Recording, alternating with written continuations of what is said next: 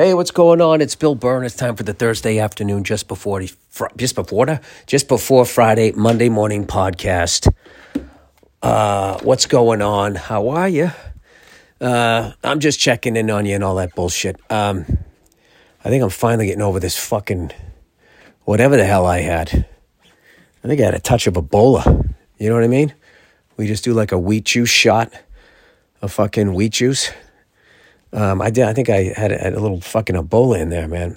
Um, stupid. I'm the worst when I get sick. I just keep, you know, plowing ahead like an asshole. My wife just sits there going like, "You need to lay down.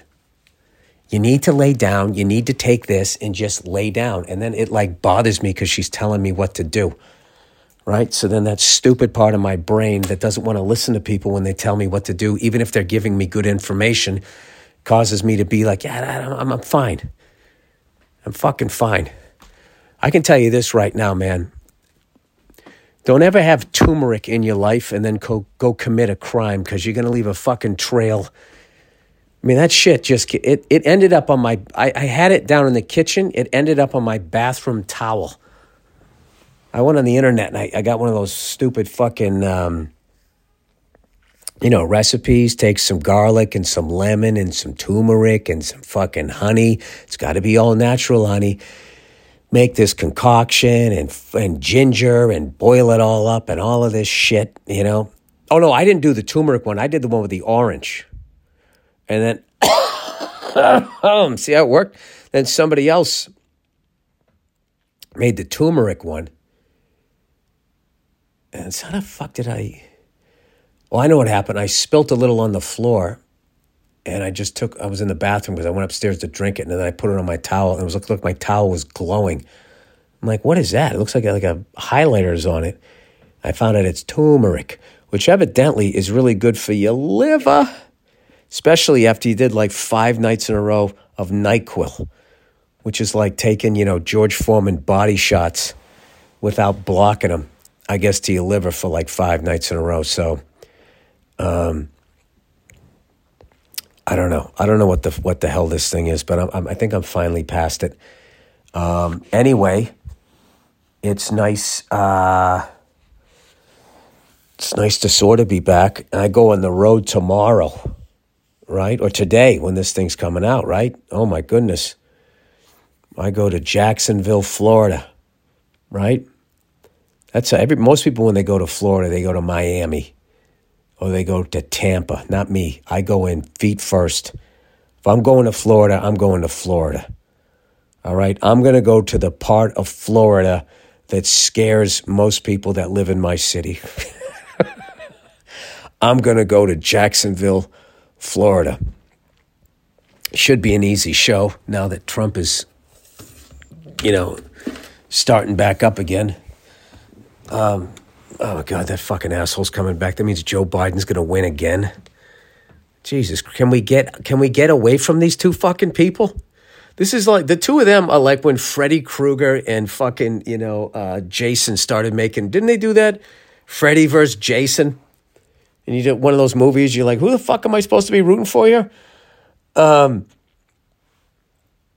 Anyway, um, so I'll be dealing. So anyway, they will be in a good mood. So that's that's good. Um, and then you know who doesn't want to be in Florida this time of year?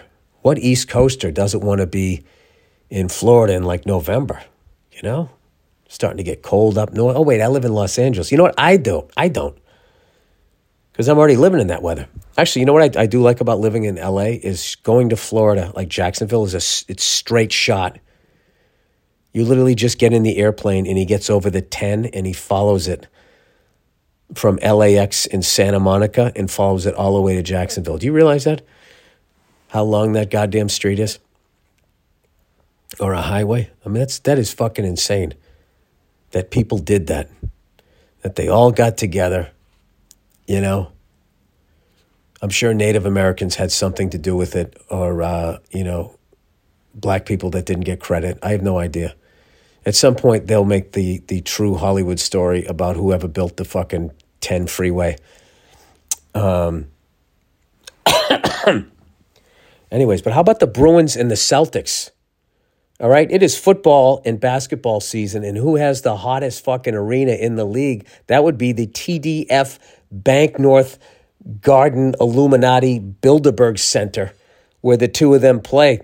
Bruins 14 and 2, baby.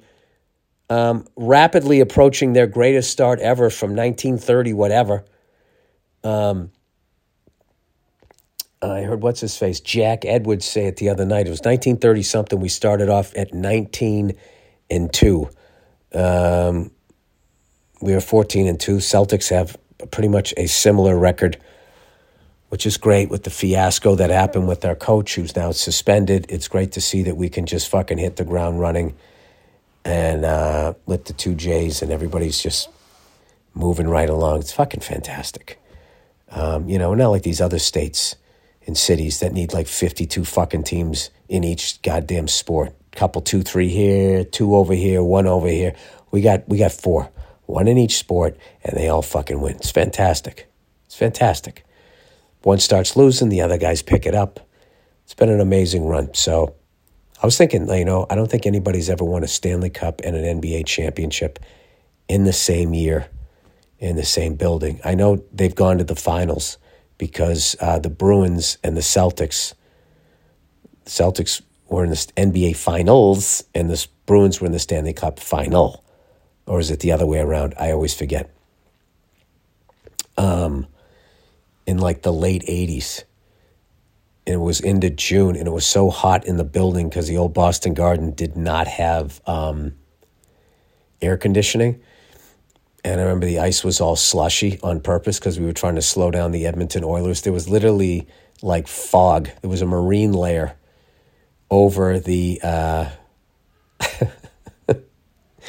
over there was so much humidity above the ice that when the air came within content contact to the ice, the air was then cooled to its dew point to the dew point, which is when moisture becomes visual visible. I still remember that from my private pilot test. Um, and that's when uh, my uncle Glen Wesley just shot it over the crossbar. I remember that one. And you had that, uh, who was it? Not Reagan. Reagan? The fuck was our goaltender? Um, anyway, they're doing great. And how about that call I made Monday night? Ba, ba, ba, ba. Wet it, wet it, woodoo, woodoo. The Commanders not only did they cover 11 points, they won the fucking game. And that's good for all those old ass Dolphins who want to fucking celebrate like, you know, nobody's broken their fucking record yet, which is the stupidest thing ever. Um, you know, it's like nobody ever is because just to tie their record now gets you out of the regular season. I think it's one of the sillier fucking things out there. But, you know, if that helps those old guys out, I guess that's all right. But I was rooting for the Philadelphia Eagles to do. I'm rooting for somebody to do it. Um, but then I think that then what they're going to do for the rest of their lives is now that's tradi- the, the uh, tradition is that you got to like hate on the, uh, the younger players or whatever, whatever the fuck that is. Um, that would be like me being an old comedian, you know, and if you had like the most successful stand up special of all time, you know, every time a comedian put out a special and it wasn't the more successful than yours, you'd like drink a little bit of champagne. Um, sorry, I'm still on, on, a lot of fucking cold medication right now. Um, I golfed on Monday. I had a great time with uh, Andrew and Peter from uh, was it Louder that clothing line. I had a fucking blast with them. It was just fun watching them play. They were so goddamn good. Um, and then there was another guy, uh,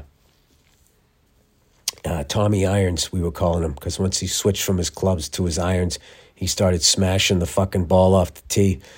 Um, had his own uh, winery, you know. And I get golf. You meet all these fucking interesting people, and what they do for a living is really interesting. And then you you you, you walk around and just give each other shit, joke around, and all of that stuff, and break balls.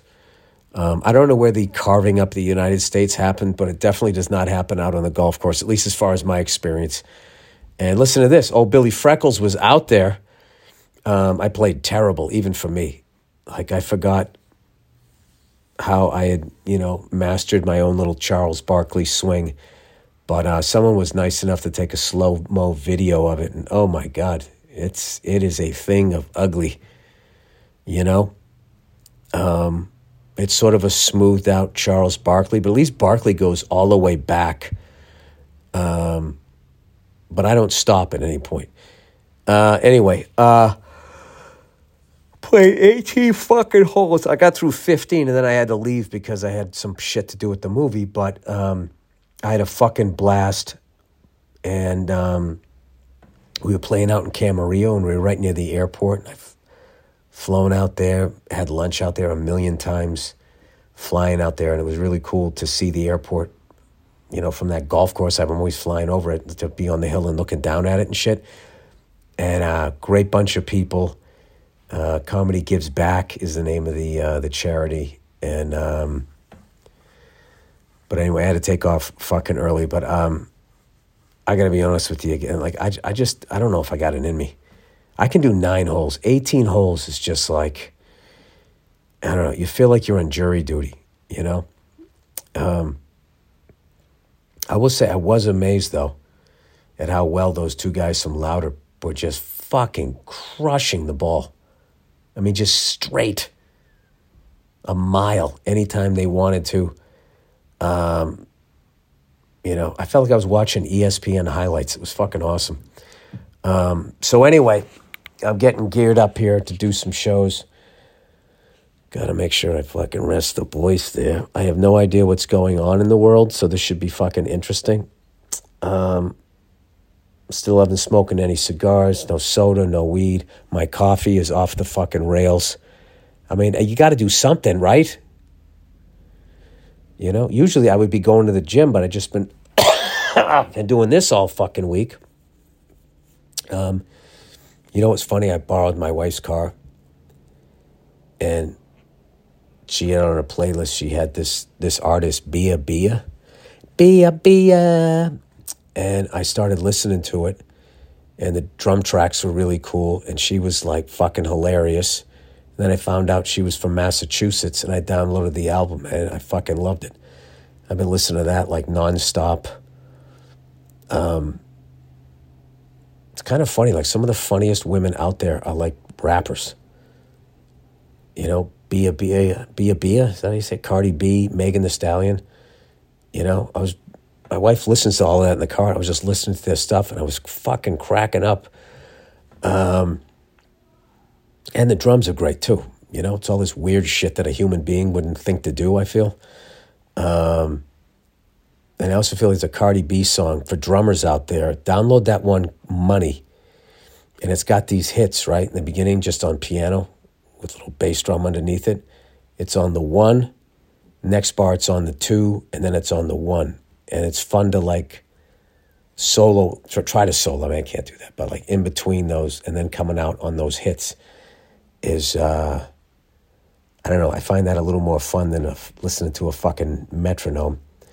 Um, so anyway, let me uh, let me do a little bit of the fucking reads here. Uh, Jesus Christ, here's another phone call. Hang on a second. All right, I'm back. I'm back. I had to take a quick phone call there. Um. Anyway, oh, you know what I did last night? I watched a fucking highlight reel of Dick Dick Butkus. Holy shit! What a fucking joy that was to watch. Um, talk about a guy who could play in any era.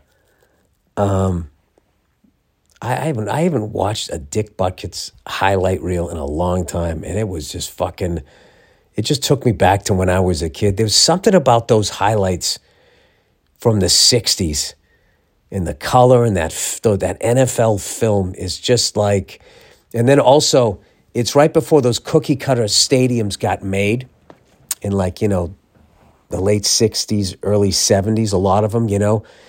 And uh you see like teams playing in like baseball stadiums and shit, like baseball stadiums that don't even fucking exist anymore on like so on like two levels. It's like the football team is playing in the baseball team, a baseball stadium that no longer exists.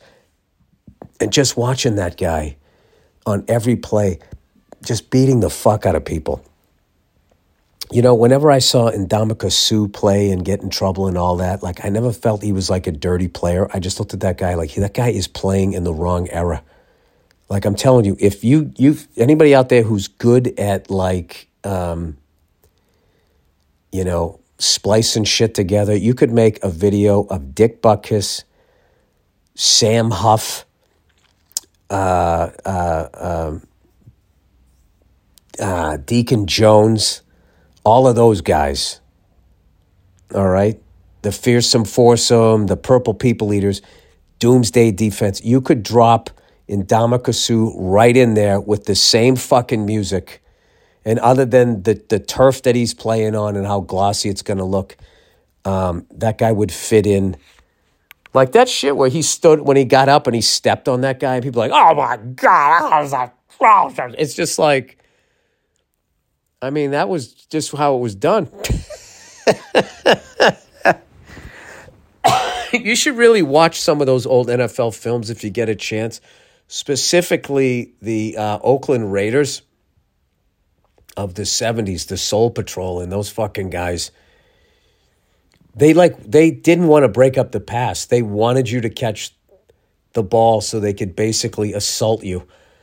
Um, one of them, like they would, they would, you'd be running out of bounds, and the guy would just, he had like a cast on his arm. He would just come all the way back, and then just, his tackle was he would just forearm smash the side of your head and knock you out.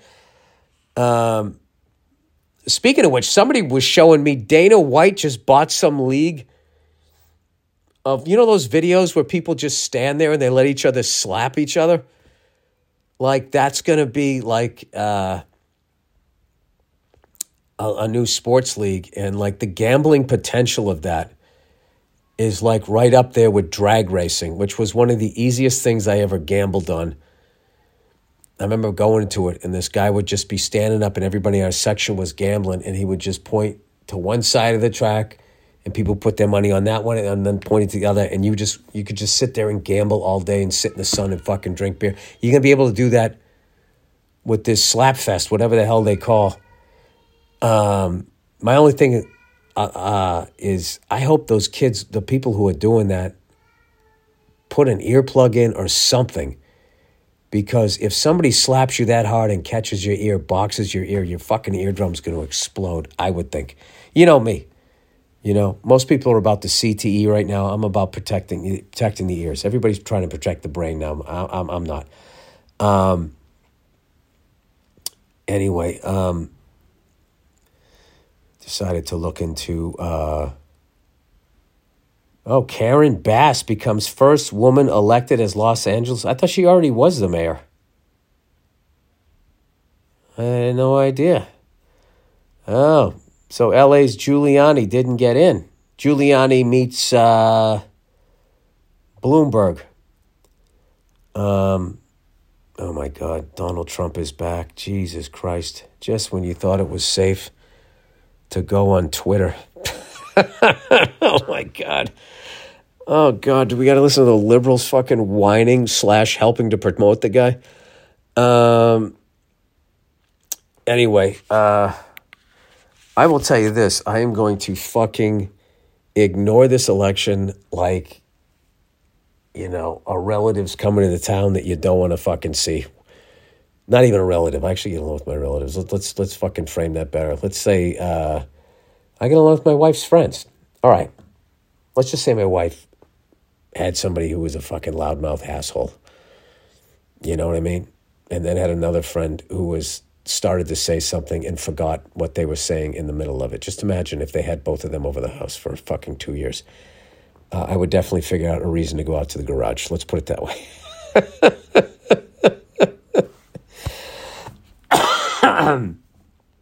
um, anyways, fuck. Um, oh, Jesus Christ. Look at them just still going after Dave Chappelle here. What the fuck? You know what I mean? It's unbelievable. They, they leave the FDA alone. They leave pharmaceutical companies alone, and they just will fucking tur- oh, try to turn over every fucking stone they can um, I, you know, I saw that monologue. It was, it was fucking, it's a great monologue. Yeah, it was measured. Like, what is the problem? It was jokes. Fucking unreal. Um, you know, you would think the guy came up with synthetic heroin and got people addicted to it, and a bunch of people's relatives died. You'd think that that's what happened. Um, all right, let's do some reads here. Um, Helix, everybody. Helix? Helix Sleep is a premium mattress brand that provides tailor mattresses based on your unique sleeping preferences. The Helix lineup includes 14 unique mattresses, 14 like Steve Grogan, including a collection of luxury models. Huh? A mattress for big and tall sleepers, and even a mattress made just for kids. So, how will you know, know new? How will you know which Helix mattress works best for you and your body? Take the Helix Sleep Quiz and find your perfect mattress in under two minutes. And your personalized mattress is shipped straight to your front door free of charge. Helix knows that there's no better way to test out a new mattress than by sleeping on it uh, in your own home. That's why they offer a 100 night risk free trial. Try out your new Helix mattress, see how your body adjusts, and if you decide it doesn't, it's not the best fit, you're welcome to return it for a full refund. Gross. Uh, plus, Helix mattresses are American made. Yeah, fucking made right here in the old fucking USA. And come with a 10 or 15 year warranty depending on the model. I think it depends if you're not like, you know, like thrashing around in the throes of a, uh, you know, if you're kicking heroin in it and you sweat all over it, you probably, probably knocks off five years, right? And remember, you get to try it out for a hundred night risk free. If you don't, if you risk free, if you don't love it, I know you will, but if you don't, they will pick it up for you and give you back a full refund. What is there to risk? You try it out. If it's not the best night's sleep you ever got, you fucking give it back to them. Thanks for letting me try it out. Right? Can't do that with a pizza. Uh, don't want to take my word for it. Helix has been awarded the number one mattress picked by GQ and Wired magazine. It's even recommended by multiple leading chiropractors and doctors of sleep medicine as a go to solution for improving sleep.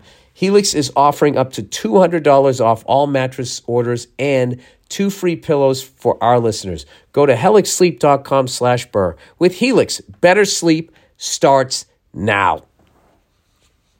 And I'll tell you right now, if you get one of those mattresses, lay off the fucking coffee. Woo! Um, anyways, Bruins got the Flyers. The filthy fucking Flyers. Um, I was watching some of their highlights the other uh, the other day. Remember when Chelios elbowed that guy in the fucking head on the Flyers and uh, sent him to the uh, to the infirmary, and then a few games later, Ron Hextall came skating out of the fucking goal and attacked Chelios. I mean, those were the days. Those were the days, and you knew when you were there. Um, here's the thing I uh, signed up for the center ice package and all of that shit. Is it me? Or, you know, I used to sign in on NHL.com and I could fucking watch the games. But now I feel like because they're on ESPN, I'm not allowed to do that anymore. Am I nuts? Can somebody fucking uh, twiddle at me or uh, Insta, Instagrammy, Instagram at me? Um, by the way, I'm getting excited uh, and I'm getting nervous. Um, I got my pickup trucks coming. All right, my little Christmas gift to myself. I ordered it fucking months ago, and this complete, absolute fucking horseshit that there's not enough computer chips is just one of the biggest lies I've ever heard in my life. Like, why are there not enough computer chips? It's just like the oil companies. Oh, they did. They just stopped producing it. You know, so now the price is going to go through the roof, and then whoever's president is going to get fucking blamed for it. You know, it's like, why aren't there enough chips? Um, I think that they're just getting something about CarMax and people ordering cars online. I think they're trying to phase out or what how the way Tesla sells cars. I think they're jealous of that. So now they're acting like there's this fucking shortage, and there isn't.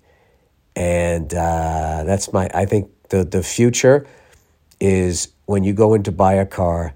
There's just going to be one price, no salesman. Everybody gets fucked, and uh, you order it, and we'll talk to you. We'll get your money immediately, and then we will talk to you in about six months. I think that that's how it's going to go down. I think that's that's the way that they want to do it. Um, And if they made jokes about that and did a monologue as a stand up comedian uh, on SNL, I think that they would actually maybe get investigated and they would try to figure out like what was going on. Um, I don't know. I don't know what to say here. Um, all right. Other than that, I am trying to conserve my voice because I have three shows this weekend. I want to thank everybody out in the great state of Florida. Everybody's going to be in a good mood. Your boy's coming back. Huh? Orange Jesus. With the greatest comb over since Mayor White in Boston. He had a great comb over. In my lifetime, it was where it was supposed to be. And by the end of his mayoral run or his tenure as mayor, it was like literally like um, just above his ear. And he was just combing all of it over the top of his head. It looked fucking horrendous. Um, I always wondered what that looked like in the shower when you had a hairdo like that. Like one side of your body, your head it's like your hair is above your ear, and then on the other side, you look you look like half of Ben Franklin. You know, it's like, you know, what if Ben Franklin and Tim Conway had a baby? Um,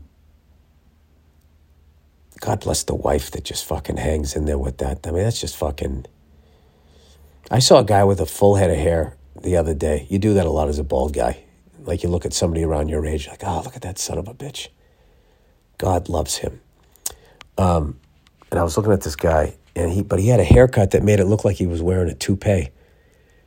He had like this newscaster level, fu- local newscaster, still fucking crushing it at the Applebee's hair, right? And he had it combed back, but then for whatever reason, the the front of it, he had it brushed down into bangs, just like maybe like a, an eighth of an inch and then cut straight across. So he gave himself, like he had it lined up, you know, like how the black guys do it, you know, but he was like, he wasn't a white guy. I don't know what he was. But it made it look like, like that's what his hair was. And then it was bald behind it. And they just set this fucking, you know, cowlick shit behind it it was actually kind of fascinating. And there was a moment where I was like, if I don't stop looking at this, I'm going to get into a fight. So I just took my cup of coffee and I walked out. I mean, that's how I that's how you do it as an old dad with two bad shoulders. You know, when you feel the confrontation coming, you know, you just you just walk away with your coffee. That's just how it goes. And there's not even a moment's shame. You know, that's how old you are. You just walk away and you're glad you're still your pancreas is intact. You're not going to lose your spleen, and you don't have to get all new fucking teeth. Because some guy with a cowlick and bangs stomped your face in while a bunch of fucking barista with fisherman hats watched. I don't understand why, if you make coffee, you have to wear a knitted hat like you're about to have a snowball fight, regardless of the environment. Oh, Bill, are you doing coffee house material now? Oh, I think I am. You know? I think this might be part of my chunk this weekend when I go to Jacksonville, Orlando, Florida, and I don't know where I am going. I don't know where I'm going. Clearwater, murky water, gator water. Um, I have no idea where I'm going, but you know what? There is some college football. I wonder what's going to happen. What do you guys think about fucking Michigan, Ohio State coming up? Is Michigan going to go into the horseshoe that's not really a horseshoe anymore? They're going to go in there and kick them in the dick. Can you imagine two years in a row? Those loudmouth fans just fucking eating it. Oh my God. At the Ohio State University, the team that always seems to make the playoffs and get their fucking asses kicked every fucking time with the most boring goddamn playoff game ever. I'm just fucking with you. You win once every 10 years. Um, all right, that's it. I think I've been a cunt enough. Uh, God bless you. Go fuck yourselves. Enjoy the next. Uh, enjoy your weekend. Enjoy the music picked out by the great Andrew Themelis. Um, and uh, well, then we have a bonus episode of, the, of, a, of another episode of the Thursday afternoon, just before Friday Monday morning podcast from a Thursday previous to this one. All right, that's it. I'll see you.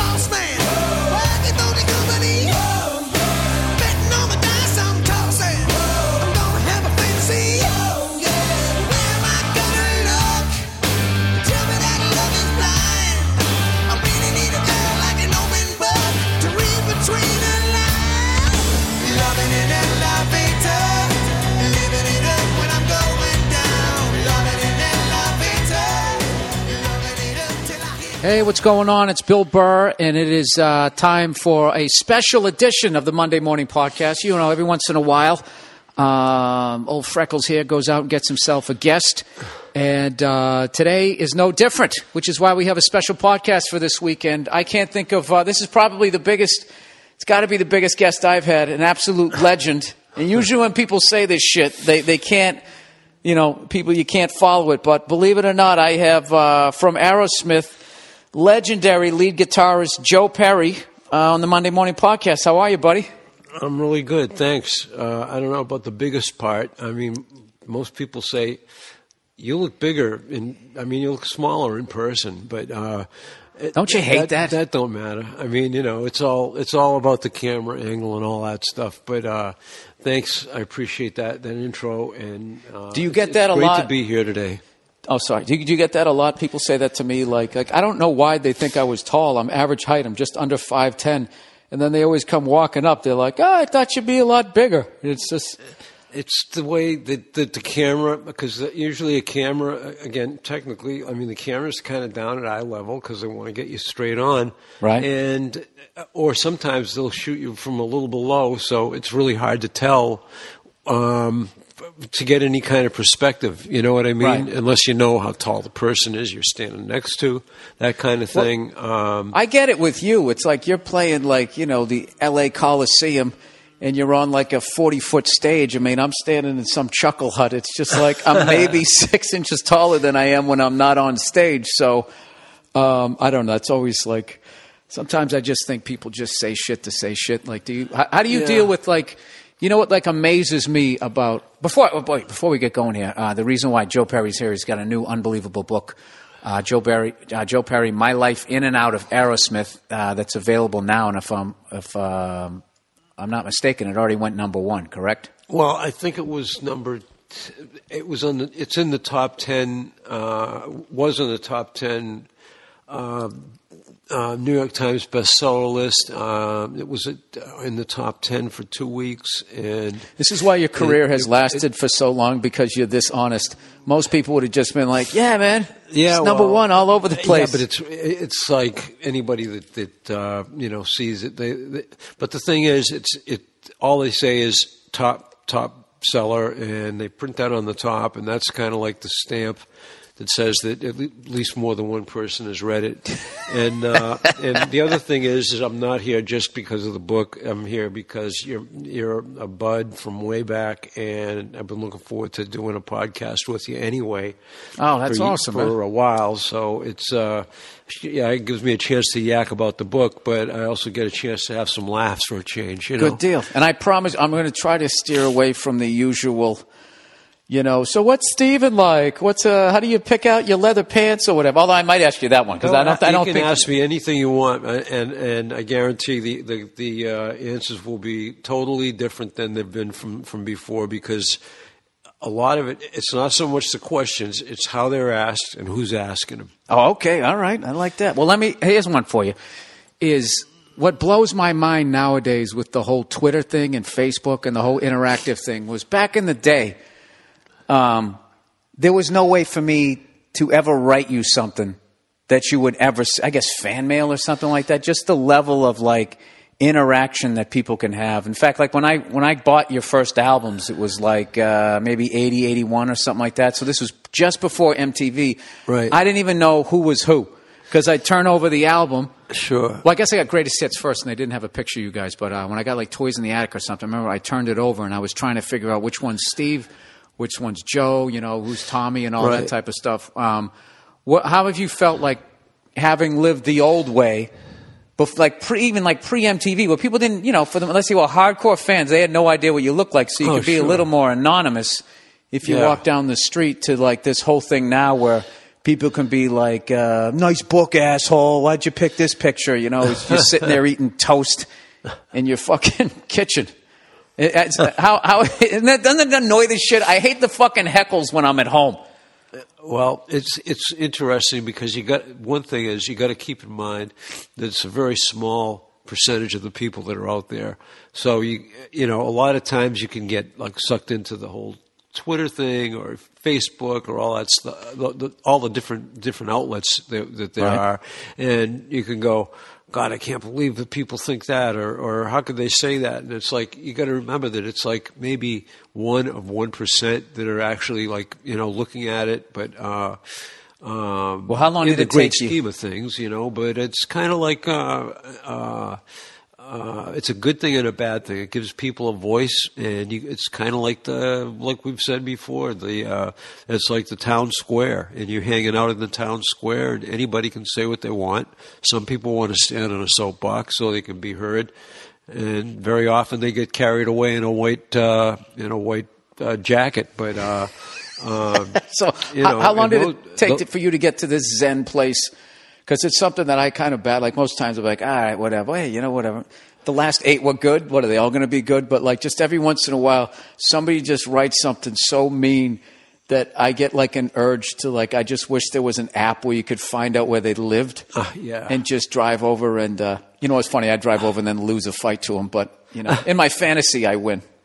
Yeah, well, uh, sometimes you have to do that to let off some steam, but uh, not actually do it, but just kind of go through the mental process. But the point is, is that uh, uh, you, you read some of that stuff, and it can be so mean spirited because they know that they're anonymous, and it's like kind of a drag. But uh, I don't know. Lately, it's been uh, uh, pretty Positive? okay. You know, Oh, that's it's cool. been kind of even, and uh, you know, you just kind of pay attention to, to the different ones. I mean, some people will only listen to to like one particular thing, or they'll kind of uh, you know drop into at different phases and things like that. So, I don't know. It's just a, just another outlet. Uh, but uh, but sometimes we we do use it for uh, input when we're talking about a set list. You know, we're Right. on the road. We'll, we're thinking about you know what should we put in there, and, sometimes somebody will will tweet a song. And We'll go. I think we remember how to play that one. We'll throw it in the set. Can I can know? I put out a request? Of course. One that I've always wanted to see play live. It's off your first album, uh, Moving Out. Well, let me write that down because uh, that's one song that we do play once in a while. Do you In play fact, that live? We played it, uh, I think, the second to last show of the tour, and we went right into Walking the Dog. Right Oh, after you it. did? So it was kind of like you know. I think your first album is so underrated because that, if I remember correctly, you basically, uh, you guys, even after you sold that album, you hadn't gone national yet, and it was kind of No. like, um, No. you, you kind of got like New Hampshire, Vermont, Maine, Massachusetts, sort of New England, and maybe just into Connecticut and New York. Yeah, Um, exactly. And it was just, it was really like, uh, it was an uphill fight, Ma. You know, I mean, it was, uh, it- you know, people think, you know, and, and looking from the outside, you know, they're looking at the at the trade magazines, and, and then all of a sudden there's a, there's a band on the on the charts, and it seems like they're overnight. But you know, you, you you forget. I mean, and it, it goes. It's been it's been the same ever since the Beatles. I mean, the Beatles spent years and years in those clubs in Hamburg, sleeping in the bathroom, working hard, I mean, busting their ass. And the same thing with with us. I mean, we worked the clubs and, and kind of spread out, and we'd you know we'd go through through uh, Ohio and play you know all all the towns in Ohio, Right. and uh, then making our way to Detroit.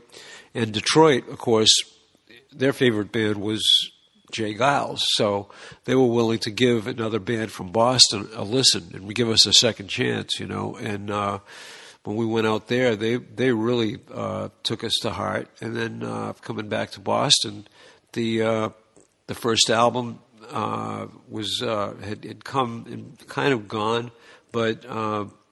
The record company gave us another chance, and we did the second record, and then they re- re-released Dream On, and uh, it started to get played on the radio. That was back when DJs could actually play what they wanted. I know, right? You know, It's I mean, crazy could- now. You know, you could actually go up there and and talk to them, play them something, and if it was any good, they would play it. You know, it was pretty cool. That's amazing. Uh, You know what? I was just back uh, back east doing Denis and Cam's uh, comics come home. Yeah. And believe it or not, it was the twentieth the twentieth anniversary of that show. And I remember one of the times I did it, you came out and played with the band, which was awesome. And um, I'll tell you one thing that strikes me is every time I go back to Boston because I moved away in '95, it becomes less and less like what I left, and I'm going to be, oh, I'm going to get a greasy slice of pizza here, and then it's gone. Right. And I'm just, I'm finding it. All these areas that used to be scary are getting like nicer and nicer. And I remember. Right. You, what always kills me was when they talk about when you guys were struggling. They're like, "Yeah, we were all struggling. We were all living in this beat up apartment on Commonwealth Avenue, which is like Park Avenue now uh, in in in, uh, in downtown Boston." And I was wondering, do you do you miss like when you go back, go through Boston? I don't know how often- you get to go back there. Do you um, do you like the direction it went with the whole big dig and Well, turning Southie Well, into like a bunch of condos and crap? certainly the big dig was a uh, was an event in everyone's life who lives in Boston. But uh, I mean, it was there's no doubt. And you know, Why did most- they just make one fucking lane? They turned everything. It was like, it was a complete waste of time. Oh, and other than aesthetically, I'm fucking. You know, I was driving to the airport. As I went to the airport, you know, I tried to take the Ted Williams tunnel. So I get off. I have a 7 a.m. flight. It's like quarter to five in the morning, and so I get off the Ted Williams um, exit, and then I get to the fork in the road. We make a left to do it, and there's all these fucking cones set up. So then I have to go by that and the Callahan Tunnel, flipping the fuck out, cursing Boston up and down for the, the, the fucking state worker meathead. And I don't even think that they, they did it by accident. I literally think that they do it on purpose. and then you fucking go through all of the bullshit. And once again, it's one lane to get to the airport. So it was like, what was the purpose of all of that? Uh, you know, it, it's like go figure. I mean, there's there's it's all about progress under the name of progress. I mean, that's what this whole country's built on, and and growth and all that. And I mean, I think that, that things have to change there. I don't want I don't want to get into that right now, but but the bottom line is, uh, Are you gonna run for office, though? I just I haven't been been home th- that much. I've been out here, you know, from the time we were working on the uh, the, the last Aerosmith record, and then going on the road, and then coming back and finishing the record, and then going on the road again, and then working on the book all through that. I've been spending all my time here, and. Uh, um, I know you sound like you caught a cold a little bit. and he, well, the, allergies here, it's like it's really wet, you know, in the back here. They've got, he's got, uh, it's beautiful. I mean, he's got like fountains everywhere, and uh, it's just beautiful. But um, but the allergies get you. And I, I was just reading uh, an article in one of the, like the Huffington Post, or one of those one of those things, and they were saying how that that people's uh, people's allergies, or not allergies, but their their whole nasal thing was, was like starting to like uh, react to the a lot of the differences because they travel so much and and there are so many different uh, things that affect people, and Right. so they're they're. They're no, if, they're, if you're wondering why your nose is different, that's why because your, your nose is working overtime. It's got nothing to do with uh, anything from Being south of the or anything? border, you know, or anything like that. It's just strictly your your body reacting to uh, to the uh, to the different stuff in the air, whether it's pollen. I mean, I know in, in Massachusetts, there's that time of the year where all the, the pine pollen comes down and covers your car green and all Yeah, that. do you get And sick then too? Oh. or get like It's conjective? It's got, it's got to drive you nuts. It's terrible. It's it's like. Uh, How do you handle that if you have like a show, if you're doing a Joe Perry thing, uh, Joe Perry project where you have to sing? Well, I Uh, have to use a little bit of that spray, you know, that uh, you know that you, that you get at the at the drugstore, and it works as long as you don't use too much of it, you know. But it works, and it's uh, and uh, then you get through it. That shit never works for me. Somebody gave me that the other day. I'm doing a cartoon. Um, oh, we got to get you Uh, like we have music and stuff in between your Really? projects. Yeah, we're kind of doing this thing. It takes place in like the 70s. I can't give too much of it away. It's not coming out for like another year, but uh, you know, we're we're we're we're, we're doing some stuff, uh, period stuff from the 70s. Like you remember when Plant and Page used to do that call and response thing on the guitar? yeah. He'd be like, Oh, yeah, yeah, yeah. wah, wah. So we kind of got some people listening to music like that, and um, I, I, as I was driving over here today, I was like, Jesus Christ, you know, I mean, I, sh- I should have got you in on the fucking thing. We're having somebody uh, try to put together like a song for us or whatever, but uh, I'd love to have you come in, maybe even do a voice or something like that at some well, point. that's one of the good things about uh, about all this technology is you don't have to be in the same room at the same time. You know, I mean, certainly there's a advantage to that, but you know, if if you can't be there physically, you can certainly you know send the files and you can work on it and talk on the phone. I mean, I just did a um, an over an overdub on uh, one of Johnny Winter's songs. Uh, God rest his soul. Um, and uh, you know, he called me up and said, "Do "You want to play on the record?" I said, "Yeah, great." And uh, they sent me the files, and I played on it, and uh, Like right from your the house? Record.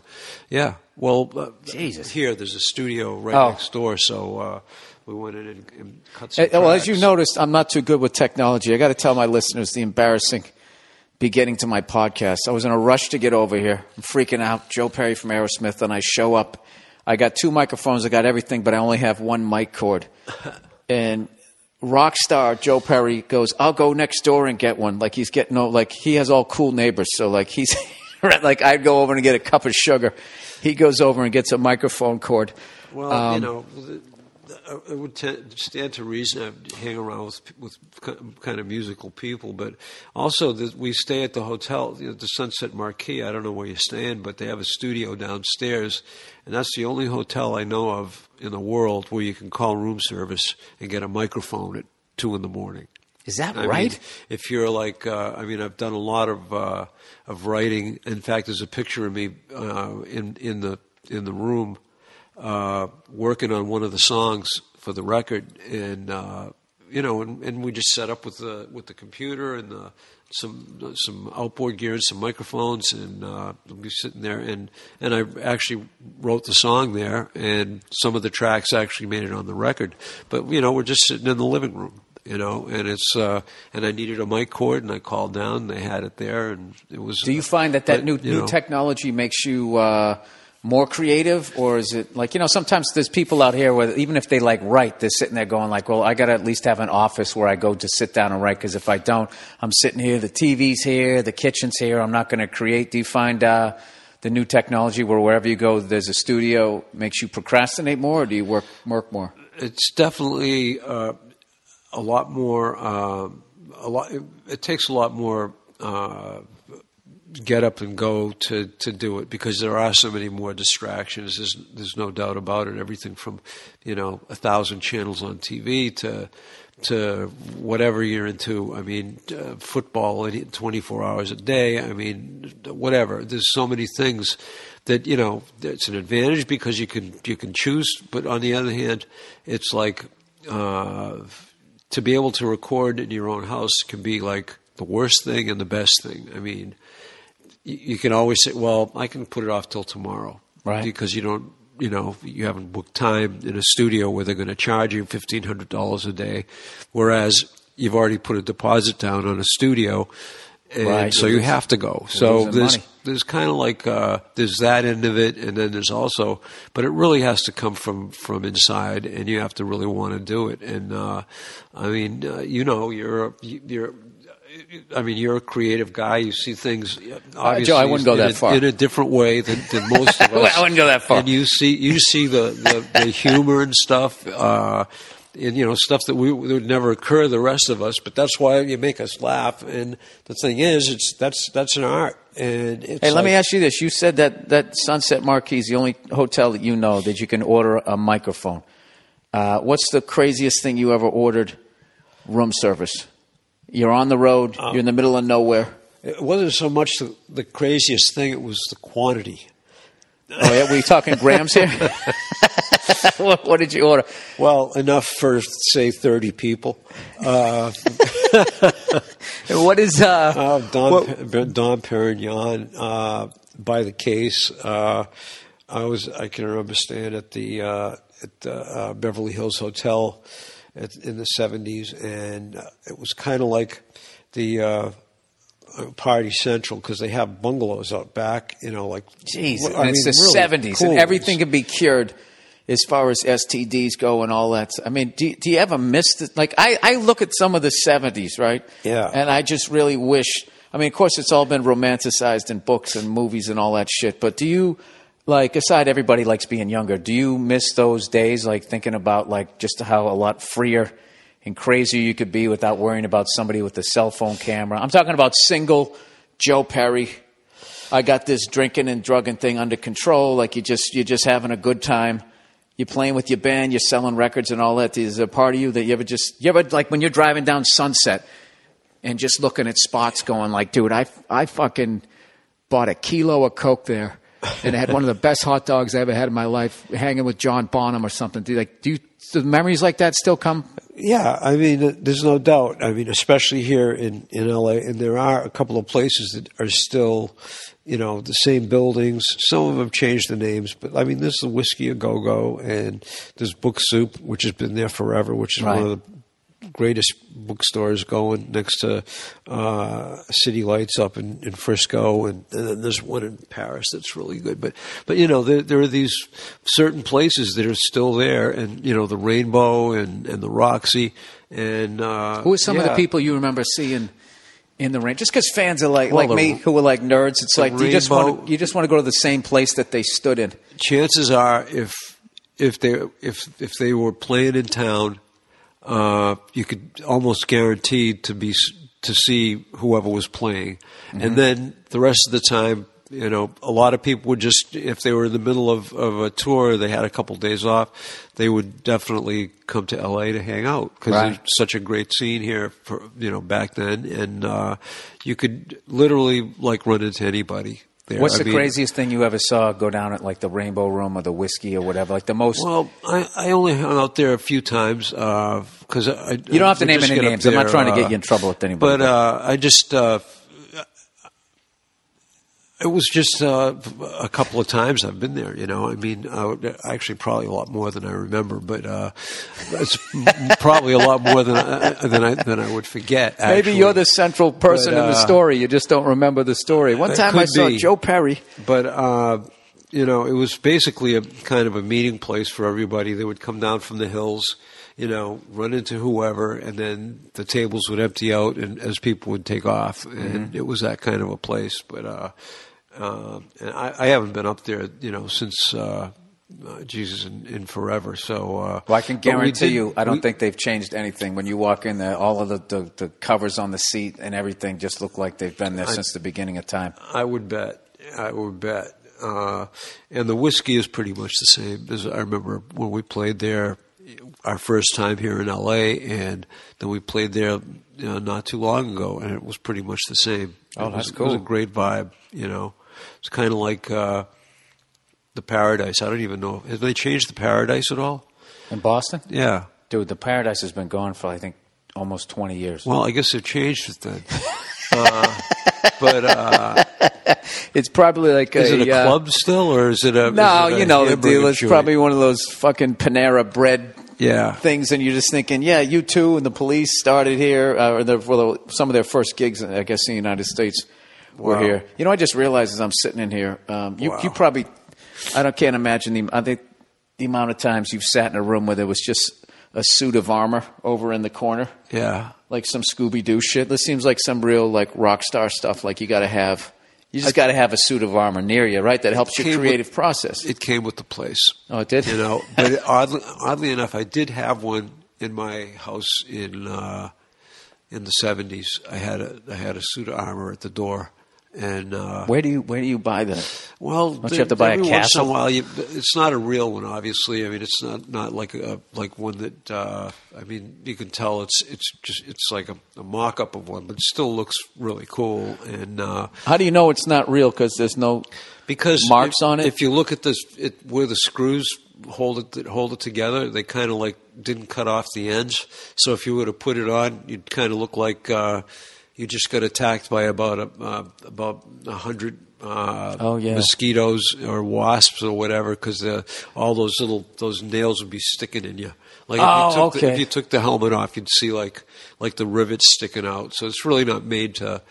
to Oh, I just looked at it and But I didn't see any scuff marks on it. I just figured that was like the king's son, you Well- know, who never had to go to battle, but Yeah. he parade down the street in the well, fucking that's thing. a good observation because it's probably true. But uh, I mean, it's probably copied off of uh, off of a, of a real one. But uh, there are places you can get things like that. Uh, you see an odd one in the you know odd piece in the in the corner or some some uh, you know uh, home and garden place or whatever, and you know. I guess that's uh, Yeah. where they come from, you know. But Hey, I uh, saw you guys at Jones Beach in like uh, 2006. Uh, awesome, awesome show as always. And um, Motley Crue was opening for you guys on that tour, and they're uh, recently they're, they're I think this is going to be their their final tour and, and all that. Do you remember the um, because I'm a huge, you know, being a drummer geek, I'm a huge fan of Tommy Lee. He was uh, Yeah. just like, you know, just the, the the show that that guy puts on while also playing a beat is just amazing. I've always loved him, and uh, I was one. Do you remember the first time you guys uh, did you tour with them during their, their when they were just young guys coming up? Actually, I saw them at one of their first gigs uh, at the uh, Santa Monica Civic Center when I was with the project. I was out here uh, doing some gigs, and uh, just for the fans, was this the fir- the first time Steven left during that period? Was this like early? Because no, no, this was during. This is when I left in 1979, and I had the. I was out here with the project. Uh, at at some point, I'm not exactly sure when, uh, but the bottom line is is I got to see them play. Uh-huh. You know, at the at the uh, Santa Monica Civic Center, which is I don't know three to five thousand seats, and the buzz was out on them, so the place was pretty packed. And uh, Is that what got you there? You just you just heard a good buzz about them. You're like, I'm going to go check these guys out. Yeah, and uh, they said, well, somebody said these these are the, the this is the new hot band on on the strip, and you should check them out. And so I went down, and uh, I'm not sure if I if I met them then, but there were uh, we had a couple of friends in common, and I and I remember meeting. Uh, uh, uh, Nikki Sixx and uh, and just kind of like you know being kind of friends with them, you know, from Right. just kind of watching their career. And then then uh, we were in Vancouver doing I think it was uh, uh, the second record, not not uh, not Permanent Vacation, but I think it was the next one, uh, uh, Pump, I think, and uh, and there are two studios in that in that place, Little Mountain, up there in Vancouver, and they were in the other studio, and so we ran into each other a lot. Oh wow! So they were probably doing uh, Doctor Feelgood right around then. That was Yeah, eighty nine ninety, actually, right? that- that's right. They were uh, with uh, uh, let's see, Mr. Rock, the uh, the producer, was Right. uh, uh, producing their record, I think, and. Uh, Bobby Rock, right? uh, yeah, That was that's yeah. it. And he was, and they were, they was, they, they sounded great, and uh, uh, they, they, it was, you know, we ran into them pretty much daily, and they, uh, and of course, some of the guys, you know, would, uh, they would tag after after the session, they would tag along and go down to the to the clubs, you know, Vancouver, Uh-huh. reputably is probably has the best. Uh, from what I've heard, has some of the best strip clubs. Uh, in the You gave them a ride, right? You're like, yeah, I'm the headliner. I'll give you youngsters a ride down there. They they knew everybody by the first name by the time It's they hilarious. left. I have to say, was that hard you to be around guys like that? Because I know by then you you'd long since cleaned up and everything. Had you you had your fun basically at that point? Not at all. I mean, it was not a, not an issue. I mean, they were uh, uh, they were, and they, you know what, they, uh, uh, you know, they would party like late at night after they were done. But when they when they came into the studio in the afternoon, they were all business, just like you know. That's they- what I figure. good, Is, is, is that a mean? myth as far as people like? It's uh, not like they walked in with a bottle of Jack Daniels and said, Right. "Yahoo, let's go." It's like you know they had work to do, and, and uh, you know that's it shows because that was that was a great record. You Hey, know? did you ever call anybody out for doing the iced tea in the in the uh, in the Jack Daniels bottle? You know, a couple. I've heard of a couple bands they would put iced tea in the Jack Daniels bottle, and then they'd go out in front of the crowd and act like they were crazy, and they'd just be chugging iced tea. I heard about that, but I've never. Uh, You never busted I anybody never, doing that? never, Uh, ran into anybody that did it, but I heard stories about bands doing that. But uh, uh, you know, course, didn't, they don't rate very high on my respect list. But you know, uh, I mean, if you're gonna That'd be like a prop act with the If you're going to drink it, you might as well drink it. You know what Yeah. I mean? And what's the what's the problem if you don't? So Well, I don't care how the, the big giveaways. I don't give. I don't care how much you drink. Nobody can chug hard alcohol. You just can't do it. You can Right. fit. Like I, I've seen guys take big gulps, but once you start throwing the thing back, like Joe Greene in that, that famous commercial when he's drinking Coca Cola, and even he had a couple times on a couple takes he had to stop and belch or whatever. There's no way you could do it with hard alcohol. But before before we go any further, I wanted to ask you. You got a really cool tattoo on your forearm there of uh, Oh, this like an old school gun. What's what's uh, what's the story old, behind that? Uh, Smith and Wesson uh, brake top Schofield. Uh, I guess it was designed back in the 1800s. oh yeah, and uh, it's I, I, just like the shape of it. It's one of my favorite favorite designs. It's an old revolver, and uh, You know, there's a uh, place in New Orleans. I, I did a, had an acting gig down there, and uh, somewhere in the French Quarter, they had all these old guns Yeah, and I've- rifles. You ever been in there? I've spent, I've dropped way too much money in that place. Yeah, I wanted to buy my dad this. This it was a, a rifle from like the from 1812, right? It was insane, and they even had the bayonet and everything. And Yeah. my dad likes that type of shit. But the thing was, for me to get it from Louisiana all the way up, like first of all, I couldn't get it shipped because Massachusetts has some sort of laws. right. So then I'd have to would have had to buy it and then drive it up there. And as as I was crossing state borders, I just kept thinking about Tommy Chong when he sent the bongs out and shit. And all of a sudden, he had the feds at his door. And you know, who the fuck's going to drive from New Orleans all the way to Massachusetts and drive 55? It's not going to Well, be me. I'm going to uh, drive 80 at some point and be no. like, I'm fine.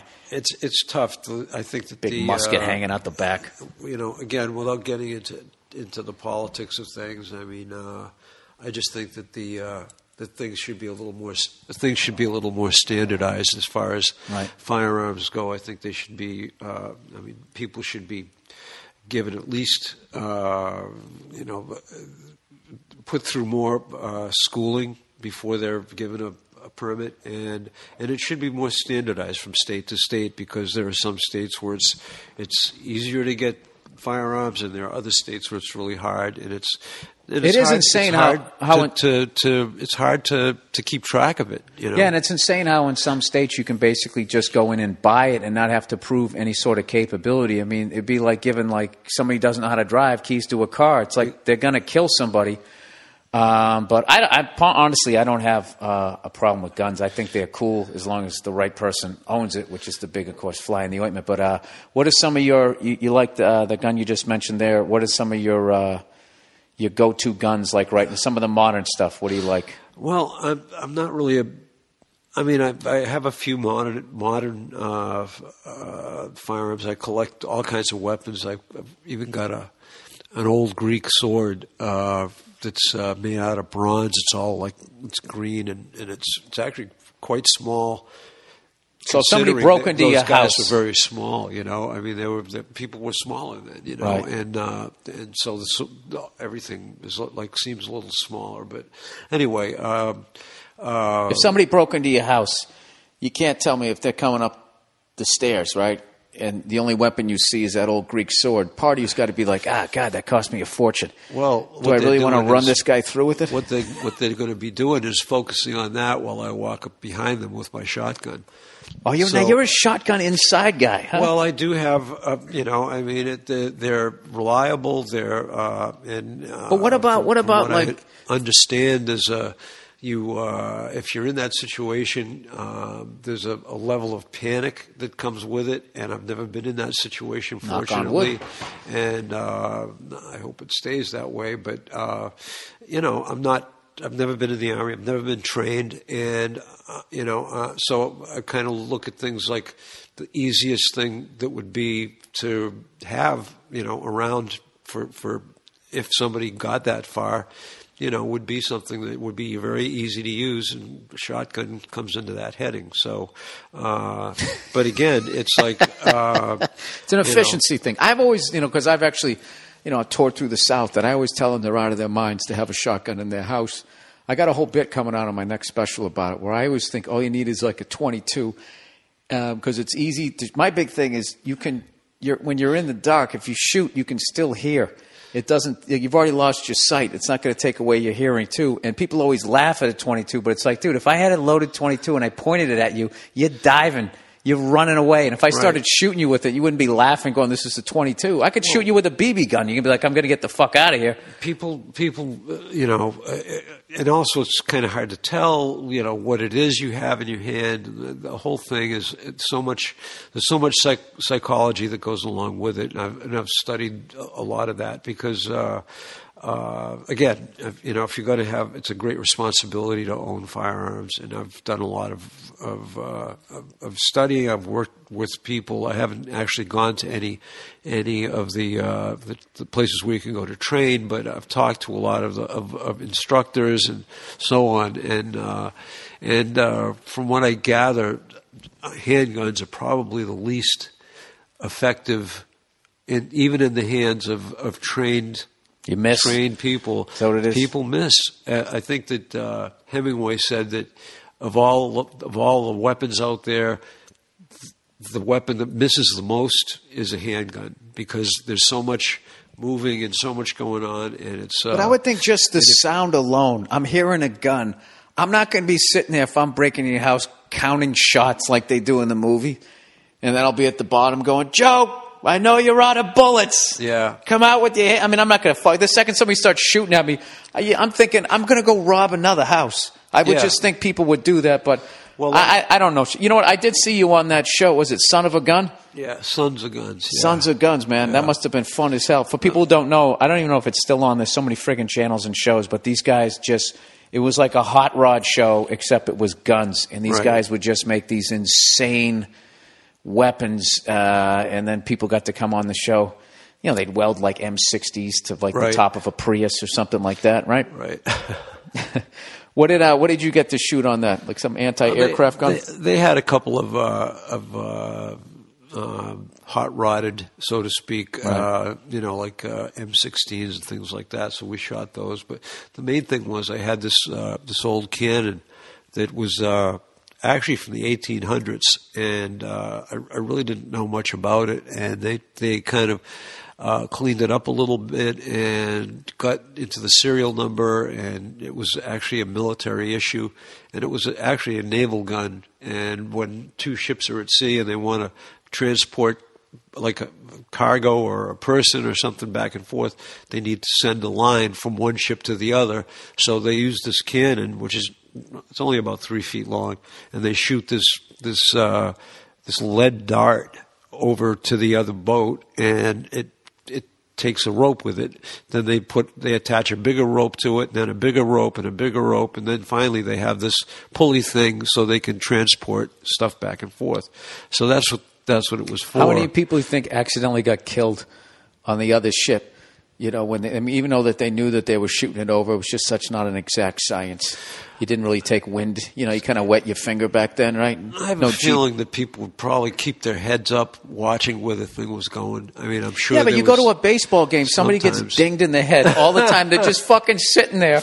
Yeah. And these guys are like trying to hit 100, 90, 100 mile an hour pitches. And there's always Oh. somebody just sitting there eating and talking. And they get, they always get hit in the chest, thank God. Like a few people have actually gotten hit in the head. But I got to ask you this something about cannons that I realized as I was talking to you. My only knowledge of cannons is what I've seen in cartoons. I'm not even trying to be funny here. And there's, there's, they try to make it look like, you know, the thing that they stick in there is like a little bomb, and then they shoot it and it explodes. But it's really just, it's just a, a giant like uh, ball made out of metal, and that gets launched through gunpowder, right? So there's this giant metal ball Well, that pokes them- a hole in your ship and sinks it. Well, some of them are, are from what I understand, because I've, I've read you know, quite a few uh, uh, historic novels, and, and that part of that part of history uh, fascinates me. You know, the, the the tall ships and all that, and and apparently some of the some of the the things they would put in there would actually be filled with gunpowder with a with a fuse. okay. So when it would when it would get shot off, it would you know it was very inaccurate, and uh, you know once in a while it would work, but it would it would uh, you know it would land on the ship and hopefully explode, but whatever. Well, that goes back to the dart. I'm saying it's very inaccurate. They'd shoot Yeah. it, and they'd probably somebody caught it in the leg, right? And then they got to saw it off. they just give them some whiskey, yeah, right? Uh, I'll tell you, uh, medicine was not anything near what we think. You know, think of medicine. Uh, you know, up till uh, up to the end of the night of uh, the 18th century, it was like just basically that. You know, if you got a hangnail, foot comes in, uh, is coming off, or Right. uh, you know, it was And then, really they, then bad. they would do that thing to, to to stitch you up. They just stick your leg in a fire. Yeah, I mean, quick, easy, cheap. You know, so Isn't it uh, amazing, like the amount of pain that you can actually take? Do you know I saw this this thing as far as like horrific ways horrific ways to die. They had this thing. Okay, you did something. They decided that you were going to die, and they had this giant like it was like a fucking brass cow or some sort of animal made out of some sort of metal, right? Right. And they would stick you in the fucking thing. How they ever got you in? Because I would have just killed myself. They stick you in the fucking thing. They close it up, and then they light a fire underneath it, and they would just basically cook you. Oh, I've always thought about that, laying in there as it's getting hot, bouncing all around like someone who fucking fell off a motorcycle, trying not to have the heat on you for too long. Right. It's just the the, the fucking agony, and how these people could just sit there and uh, who's that? Who's that guy who used to? Uh, they they put you on a uh, what the fuck do they call it? the impaler? Oh yeah, Vlad, uh, the Dracula they called him. I love how you said that like you uh, knew him. Oh yeah, Vlad. Well, I mean, I've read read that stuff. You know, I mean, we've all read it. We've seen it in movies, and, and you know, he's. Uh, I actually the watched Vlad the YouTube videos. Impaler, and there, he, you know, he. It's ama- what amazes me is the way that people have invented to fuck other people up over the years. It just blows my mind. I What's mean, the worst one you ever heard? Oh God! Well, that was pretty close. I mean, that that, that really like that, and I can't imagine being. Uh, I mean, I love horses, but I can't imagine being tied to four of them. Oh. You know what I mean? And then having somebody yell, "Go, okay, pull a little harder." Not not even like you know. Get up, you know, get up and go, and like making it short, but like actually just kind of like Oh, they slowly they walk slowly apart. had 'em walk You know apart? what I mean, that kind of thing. That's that sounds like a, a pretty rotten way to go. Those people listening at home who do- don't, you basically they would tie, you know, your wrist to one horse, you know, your wrist to another, your ankle to one, you know, and they would walk in four different directions, and then they'd slowly fucking dislocate your joints, and then eventually just Yeah. pull you apart. and that's yeah. I would But just one be thing I do want to say. One thing I do want to say, going back to something we were talking about before, which was uh, about you know home and home defense and all that. But one of the things that I've I've learned from talking to umpteen people about this, and that is that a dog, any size dog, is probably the most effective thing you could have in your house for Yeah. safety. Uh, just because the main thing is is getting some enough time to either deal with what to deal with what you have to deal with, make make the the nine one one call, you know, jump out the window if that's what has to Right. happen, pull out whatever your your last ditch uh, weapon of choice is. But the main thing is buying some time, and a dog will basically send the guy off to somebody else's house, Yeah. and, make, and then it's their problem. I got you a do- I got a dog. My dog will do that like every once in a while. I'll be sleeping and I and I get so terrified. I'll just sleep and all of a sudden, dog just starts going. yeah. Oh, and. And I, and I sit there going like, what? And I sit up in bed. I'm such a coward. And I'm immediately like, and then I'm thinking like, I should have got a gun. I should have bought a gun. You know, I wish I had a bat here or something. well, I got that's, that's a good thing. too, yeah, I have a knife. know. This cop told me a knife is stupid because you got to get in close. So at least have a bat. Yeah. Um, I don't know. This all. This but the dog, and, and again, a dog, a small dog, any dog that, that's you know becomes part of the family, he's going to protect the pack, and he's going to let somebody know, and uh, that that really they they on, on all the lists I've ever seen, they put they're like in the top three things you could you could have that could be the the, the best thing. That's and, awesome. Uh, anyway, I just Let wanted me. to Uh, I got to ask. I, as we got to wind down here because I got. I got a another freaking thing I got to run to. Once again, sorry that I didn't have a extra mic cord. No, that's That was- okay. That was Hey, pretty unprofessional, man. Hey, hey, I didn't even mention kidding? you, you went over there twice because the other thing, you first one you brought didn't fit my stupid mixer. It's yeah. It actually goes to an old to an old microphone that uh, like an old an old style one that needs power. So it had two two more extra prongs and it didn't work. You're so being too kind. The no reality problem. is, is I showed up uh, unprepared. But I got. Let me ask you. Can I ask you some uh, uh, music geek questions here? Sure. Okay. Uh, the, the, whatever you want, man. All right. The the best live band, other than your own band, best live band you ever saw. Well, I have to say, uh, my theory is is that uh, a rock and roll show. If we're talking about rock and roll, Rock is, and roll, is yeah. the interaction interaction between the fans and the band, and a lot of times you might be in a club and it might not even be a big band, but they they they've got good songs and they're they're getting the audience off and the audience is giving them love and the the band is giving it back and you get that feeling like wow this is magic and right then they might be the best band Right. you know uh, that that night they're the best band, and you know you, you, you walk away and you feel great, and it was like an, an incredible show.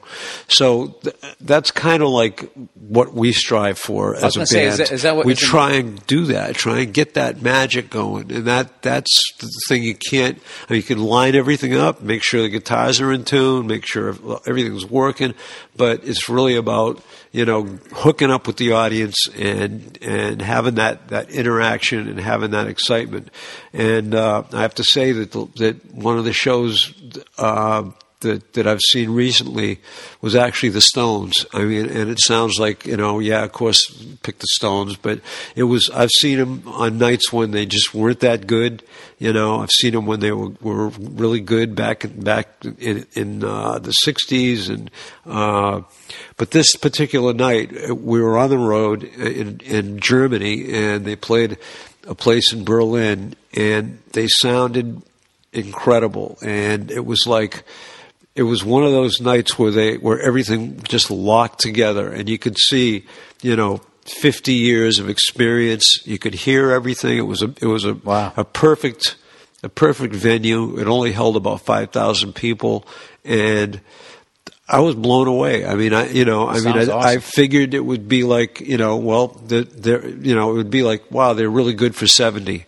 No, they were as good as any band I'd ever seen, and they were as good as any of the the, the great shows I saw in the in in in the in the day, and they they they knocked me out, man. I have to awesome. say, you know. who, who uh, anybody, any young players out there? Uh, it's crazy now trying to figure out who the guys are because there's no centralized area for music anymore. But are there any young players out there that you watch them play and they inspire you? Like, man, I got to go home and practice, or I want to, I want to try to take my, you know, like just as a comedian to try to relate it. Like, you know, I love new comics and I love seeing somebody. There's nothing I love more than seeing a young comic that I know is going to be great Right. and um, and you're seeing they got the hunger, they got the drive, they got the talent, and you know that they're gonna. You just know, you know they're gonna do it. I always that always gives me like a jolt of energy because I remember what that was like uh, being their age and stuff, and like how it, you know just sort of trying to recapture like you know because sometimes you can get into the grind of it.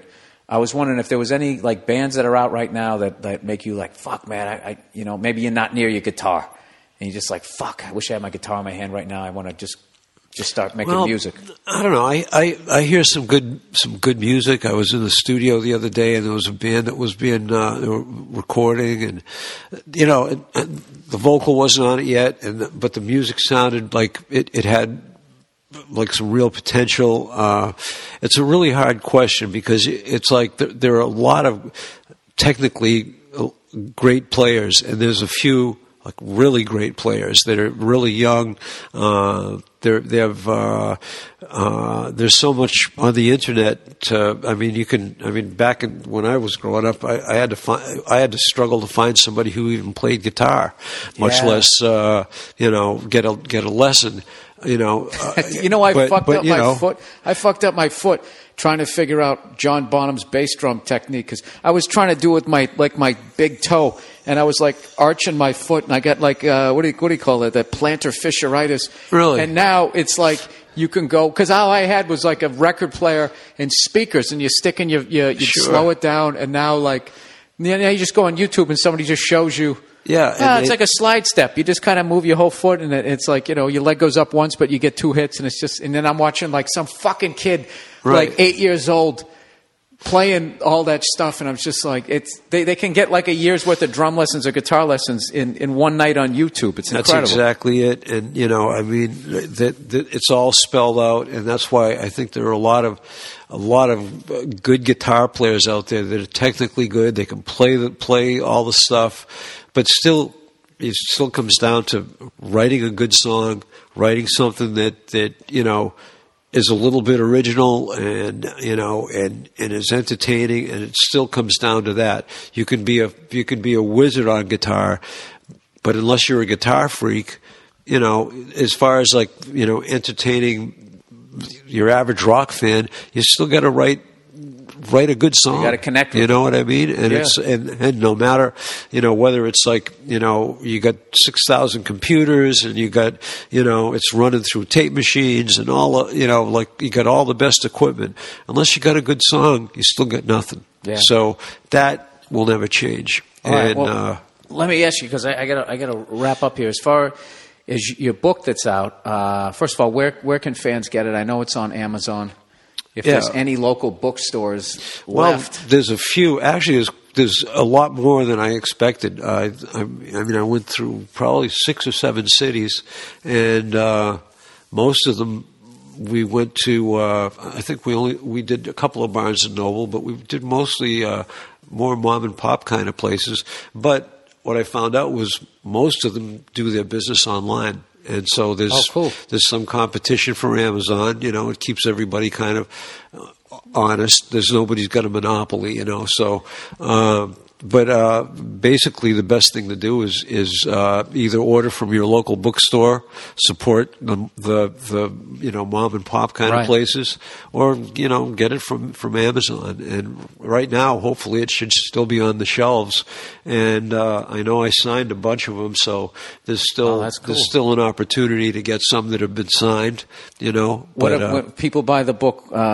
Is there a favorite story or one that comes to mind? If you got a quick one that you want to tell here at the end, uh, is it basically is it stories about you on the road with these guys? Is it is it the whole thing like Joe? You know, it's young- every, it's it's an autobiography from the time I put both feet on the ground. Ah, you know I can't what wait I to- I mean? can't it's from read it. nineteen from it's it's sixty four years, man, of life. And Well, I- I've been a part fan of of that is Aerosmith. You know, Yeah, I've been a fan of you for so long that I know some of the story. I already remember, like you told some cool story in some other interview where you, um, how you ended up getting into guitar. You were a young kid, and there was these older guys sitting on the front porch playing guitar, and you're like, ah, it just sounded really cool. It just sort of Yeah. captured your attention. Um, I well, personally, I cannot wait to read it, and I am like fascinated with that whole period of music that you came up in, and I also like that whole thing where you guys, you know, had to stick your ear to a speaker or try and slow it down, and because I find a lot of times when I'm, you know, I mess around with guitar too, and I try to watch somebody play it, then turn my back to the video because, Right. because then people like the person will literally break it down.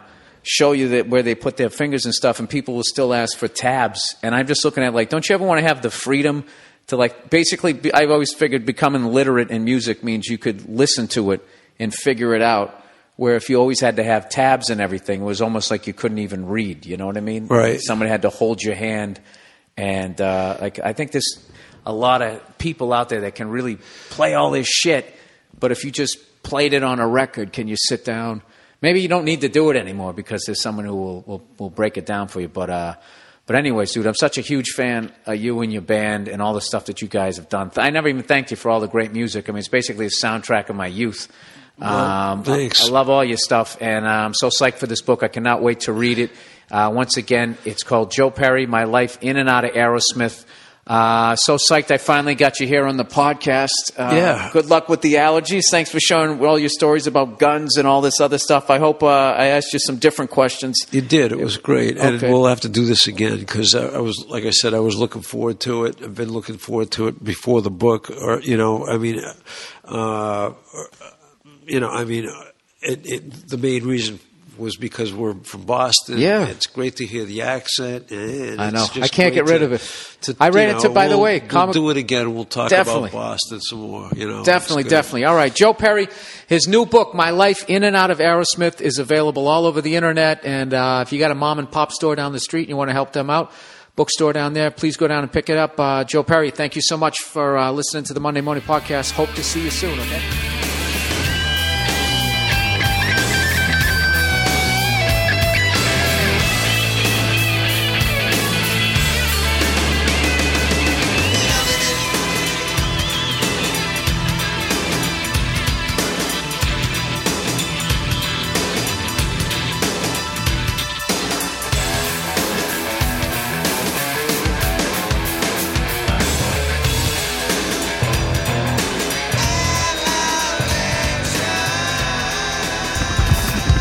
What's up, everybody, and welcome back to the Anything Better podcast. And we are here for our NFL preview of week 11 coming up. Uh, with our sponsor BetMGM, of course, the best lines out there.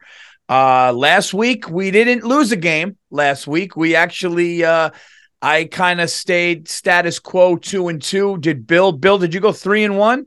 Yeah, went three and one. Oh, Billy gained the game. Three, oh, three and one. Yeah. Wait, who was your who, uh, you know, who was your I'm, loss? I'm making, I'm making the prevent defense work for me. who was your loss? Your only you know loss. who it was, you fucking asshole. No, I don't. I yeah, don't. you do. When I went up against you, I don't know. don't don't don't do that, Sicilian. I swear to God, dude. Fell off the truck. I went head to head with you, and you picked the right team. There you go, Paul. There you go. You got it. Oh, Look the at head that to fucking hawk. Holy shit. It fell off. Jacksonville, Florida, man. Remember we were down here shooting guns with silencers?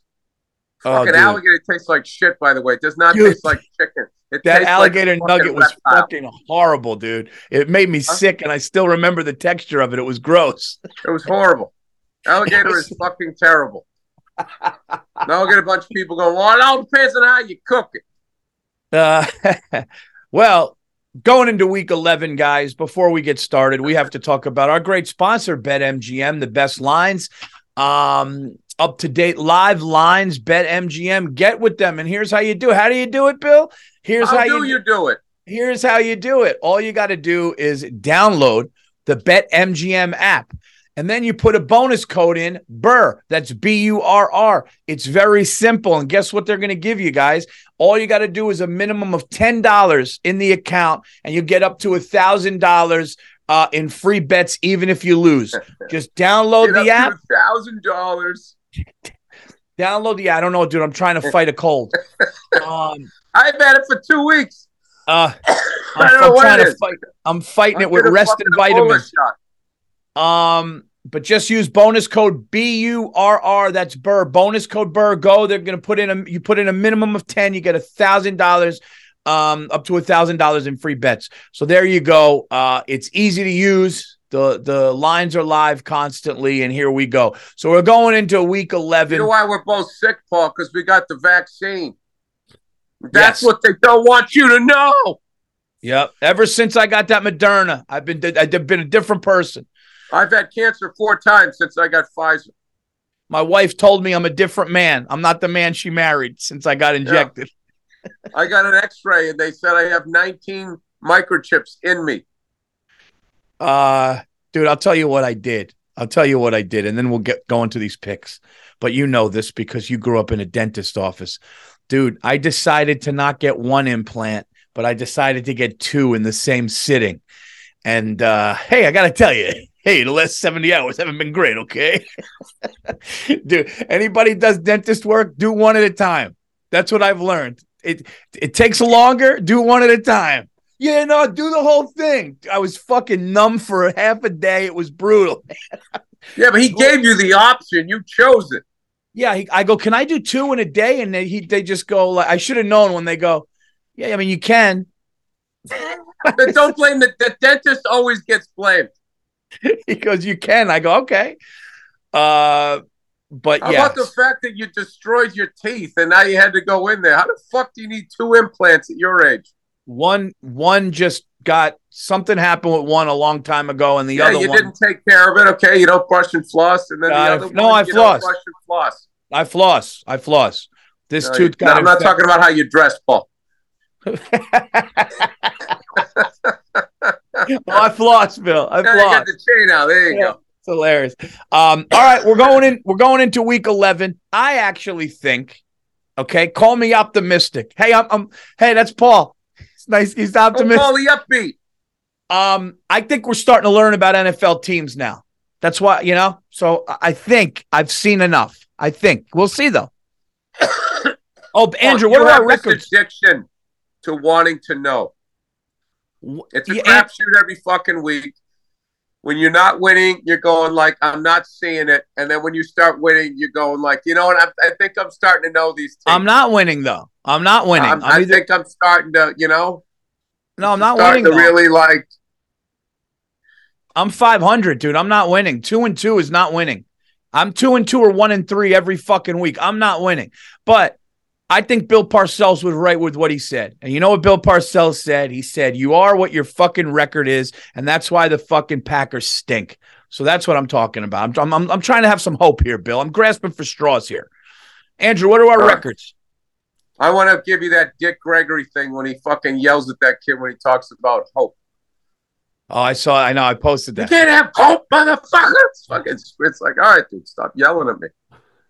Uh, Is Hope going to pay the rent? Mother- Is Hope going to pay the rent? Fucking Hope. Don't say, I hope I get a cup of coffee this morning. Say, I will get that shit, motherfucker. And you're like, all right, all right, Greg. All right, Gregory. Hey, he's having a rough morning, okay? Hey, Richard. It's Uh, what are the our rec- What are our records, Andrew?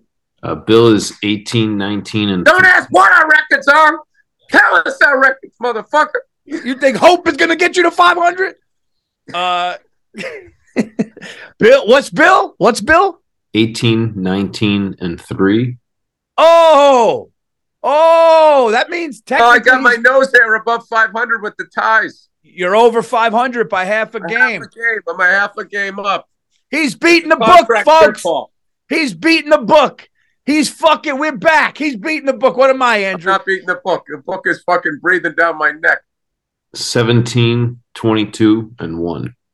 17, 22, and 1. Okay, so I'm four and a half games back. Okay. All right. All right. Right. Paul didn't like that. That stung a bit. I saw it. Yeah, I That- wanted that to. white I want, sweatshirt isn't, isn't quite as white right now. Paul, Paul, Paul's gonna have a big week. you want to Paul know has a big week next week. We're gonna hear about it. You want to know something? My friend knows me well because I wanted that number to be one or two less. It bugged me. It bugged me. He knows. He knows. Um. All right. You look like that guy who took a punch. He was trying to pretend it didn't hurt. Uh. Okay.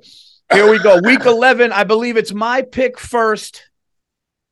I I wouldn't have touched the Packers, but I oh I was thinking about it. I'm glad we didn't do this yesterday. Um. You know something? The Green Bay packing it in. What I did not like is the Jets Patriots line changed by half a point, and it's the perfect change. So I don't I don't like it. What do you mean? used- it cha- what's the what is it change? What is it?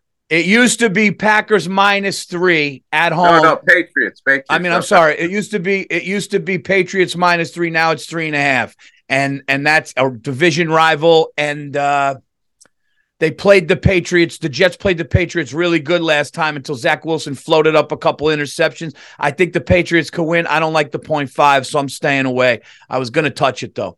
Um, oh, I must have old lines because mine still said three. All right. Here we go, dude. What are we going to do here? All right. I'm going to. Oh, you're on the clock. This is a crazy one, dude, but I'm going to do it, man. I'm going to do it. I think the Eagles got exposed a little bit. I think they're still a really, really great team, but I like the Colts at home. You fucking bastard. I like the You're Colts at stepping on my bets, dude. I'm getting tired of it. The Colts have been my team the whole fucking year. I see what you're doing. No.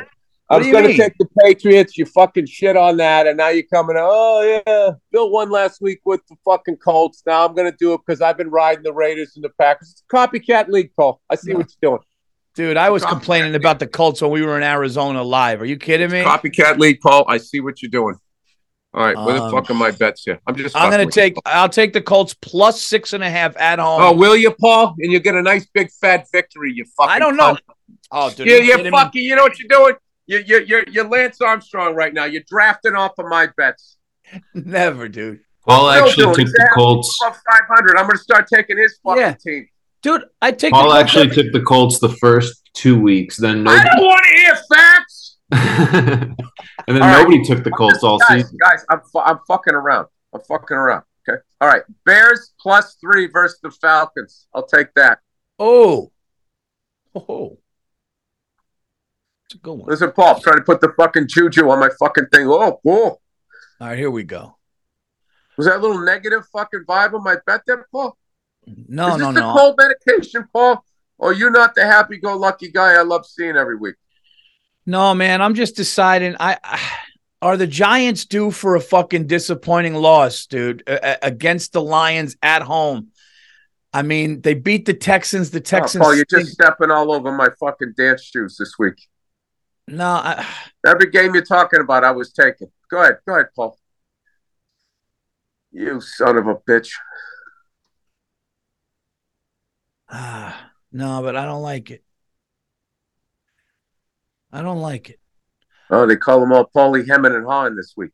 I have to listen. you fucking talked about the Patriots for three minutes and then say you weren't touching the game. Paul, people have to go to work. All right.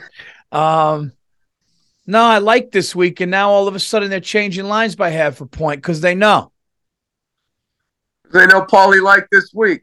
they know that they know. The word was in. hey guys, Paulie likes this week. We got to change the lines. Um, all right, dude.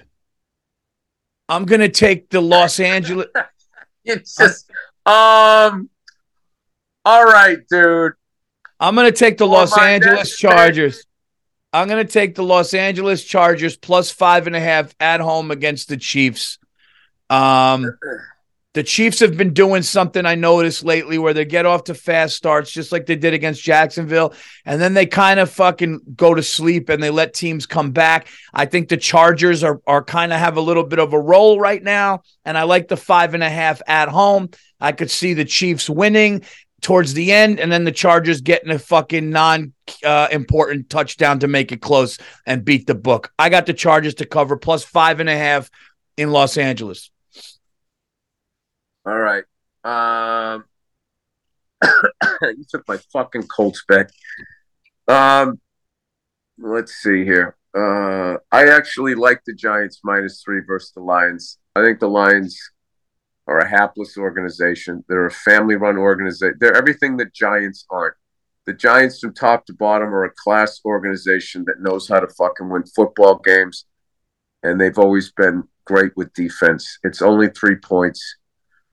Um, the Lions stink. I'm taking I'm taking your Giants, Paul. I'm walking into your house, Paul. I'm sitting down at your table and I'm eating your fucking food. I'm taking your Giants. What is it? Is it wait? Is it three and a half or three? It's three. Okay. It's fucking three. I should have taken them. Um, Well, Vegas knew you weren't, so they kept it at three. So my dumbass would take it. but I'm going to tell you what the lock of the week is. Okay. I can't believe you didn't take it in the beginning. A good team coming off a loss on the road, coming home. I'm actually going to take the road Washington Commanders minus three. They are flying right now. They went into Philly. They won. They're getting their Don't fucking tell me. Don't tell me. Yeah. tell- It's copycat league, Paul. You're taking all my teams this week. Whoa! What? Taking all my teams this week. I had the Commanders Monday night. I called it that they were going to win. Now you're acting like it never happened, like Giuliani, like you were the one who cleaned up the city. I see what you're doing. Oh, he got. He's got to get some credit for cleaning up the city. I mean, he went on that pile. He said, No, he didn't. It I'm was just joking. fucking commissioner. It was Commissioner Gordon cleaned it up, and then he got rid of him. And it was like it was all me. It was all a dream. I'm going to take the Washington Commanders minus three against the Texans. The Texans just, they just defense is not good. They don't have a quarterback, and uh, they uh, the Washington Commanders are getting their defensive star back, Chase Young, the Ohio State Buckeye, who fucking shot out of a cannon and then got re- hurt real bad. He's coming back. I got Washington minus three. You're out of your mind. You got to stay away from the Texans. You don't know who they are. They're a fucking stripper. You don't know what they're going to do. They're going to Yeah, waltz you to the ATM, and they're going to fucking got a razor under their tongue. They're fucking crazy. Dude, they're one eight and one or one seven and one. They stink. I'm not talking about that. I'm talking about against the spread. Oh, oh. oh. All right. Uh, I'm going to take the Panthers just because they're getting 13 and a half points, and I figure the Ravens are going to beat the fuck out of them, take their foot off the gas, and give them a touchdown at the end of the fucking game to run down the clock, and that's going to cover it. Because nobody plays football, Paul, for 60 minutes anymore. That line moved from yesterday, Bill, from 13, uh, 13 and a half to 13. Oh, you know why? Because they knew I was going to take. I don't give a shit. I'll take 13 points. I'm going to take the New Orleans Saints minus three against the reeling Cooper Cupless Rams. I think that uh, I don't love the Saints, but I don't love the Rams either. I don't trust the Rams. Paulie And- thinks the Saints are going to come marching in. Yeah, I think the You know, Rams are going to march in the there and lose. Rams all went to Applebee's after that Super Bowl, and I don't think mentally they've come back. I don't know what's going. I mean, look, injuries are injuries, but uh, they are one of the most inconsistent fucking teams out there. They're coming off a brutal loss, though, Paul. Yeah, I don't. I What's the think three I don't like that game. on the road in the dome. I like the Saints. I think the Rams. No Cooper. I Kupp, love the. Saints. I love New Orleans too. I don't know. Well, when the Saints I, I fucking hate come- the Rams.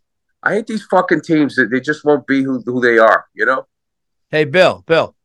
Oh, when the Saints go Go marching in. and they cover for Paulie. He's gonna get a pair of Air Jordans and start talking shit about the book. I'm seeing it now. I see the games. Sorry. Um. All right, here's my one crazy pick for the fucking week. I don't know what I'm going to do here. I might take the Pats, lay in three and a half, but are they going to beat the Jets twice? Is that really going to happen, Paul? Jets beat the Bills. I'm going to stay away from that game too, Paul. As much as I fucking shit on you and your gorgeous uh, figure skater um, hoodie, um, I'm going to uh, stay away from that game. And uh, I don't know why, but I'm going to take the Raiders getting two and a half in Denver with my old division rivalry, which I've heard you, you're starting to come around to that, Paul. You're coming to that church of division division rivalry games are always close. Um, the Broncos with with with fucking uh, Lando Calrissian as their quarterback, like nobody's fucking shooting the shit with them. They can't text them. I just don't think that there's anything going on in there. The fucking Raiders stink, though. They do. Fucking Raiders stink. So so does Denver though. Both of those I teams Denver stink. stinks too. Denver stinks too. Who won the Who won that first game when they played each other? Um, Andrew Broncos. Did they go into the Raiders? Um, I beautiful think it was a stadium. there super. I, I think it was a super close game, but Oh, why did you take my Colts? Why did you fuck up my week and take my goddamn Colts? You know, I'm not saying I don't still love you, but like, I really took that one personally. Of all the things you've done to me over the years, Paul, for you to take the fucking Colts in week 11.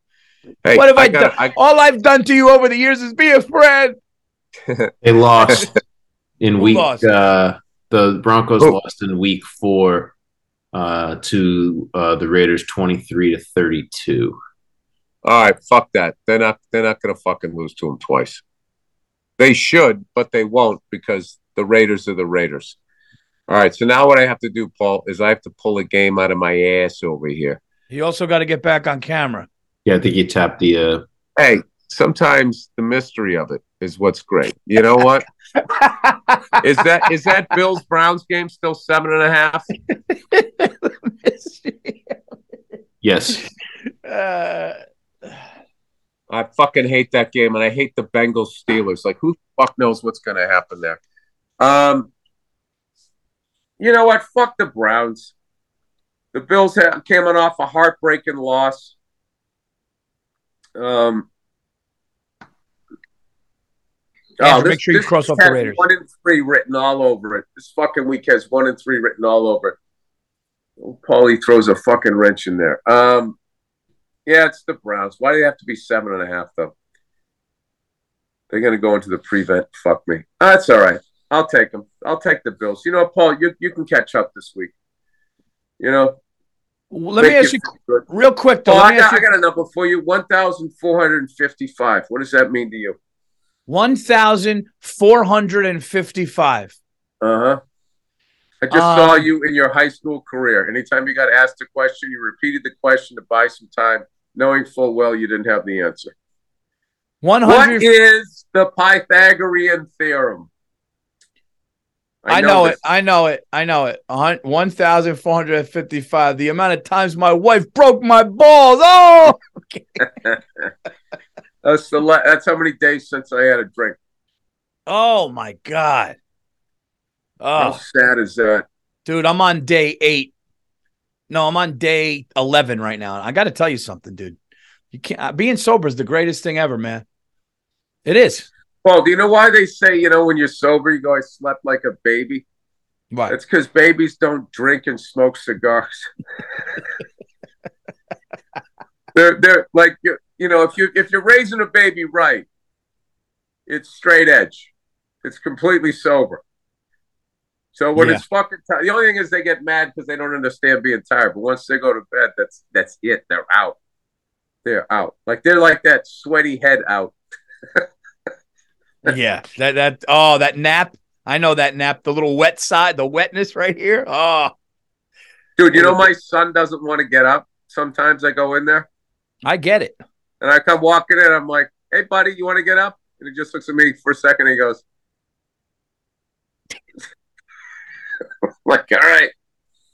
Dude, the more you the more I learn about that kid, the more dude, my mom said her girlfriends thought something was wrong with me. They're like, didn't he go down for a nap at 10 and then like woke up like before dinner? Dude, I dude, I've been down. I like staying down. I play hard. I you know, I play hard, I rest hard. What can you do, Andrew?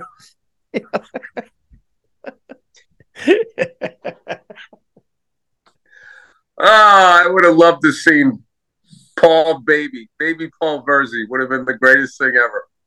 Oh, dude. Dude, I was like one of the only kids that didn't rush up on Christmas morning. I was I was like the presents aren't going anywhere. My younger brother would be like, he's not coming. They have it on camcorder, like the big camcorders. They walked into the bedroom, it's pitch black, and they go, Come on. And I go, huh?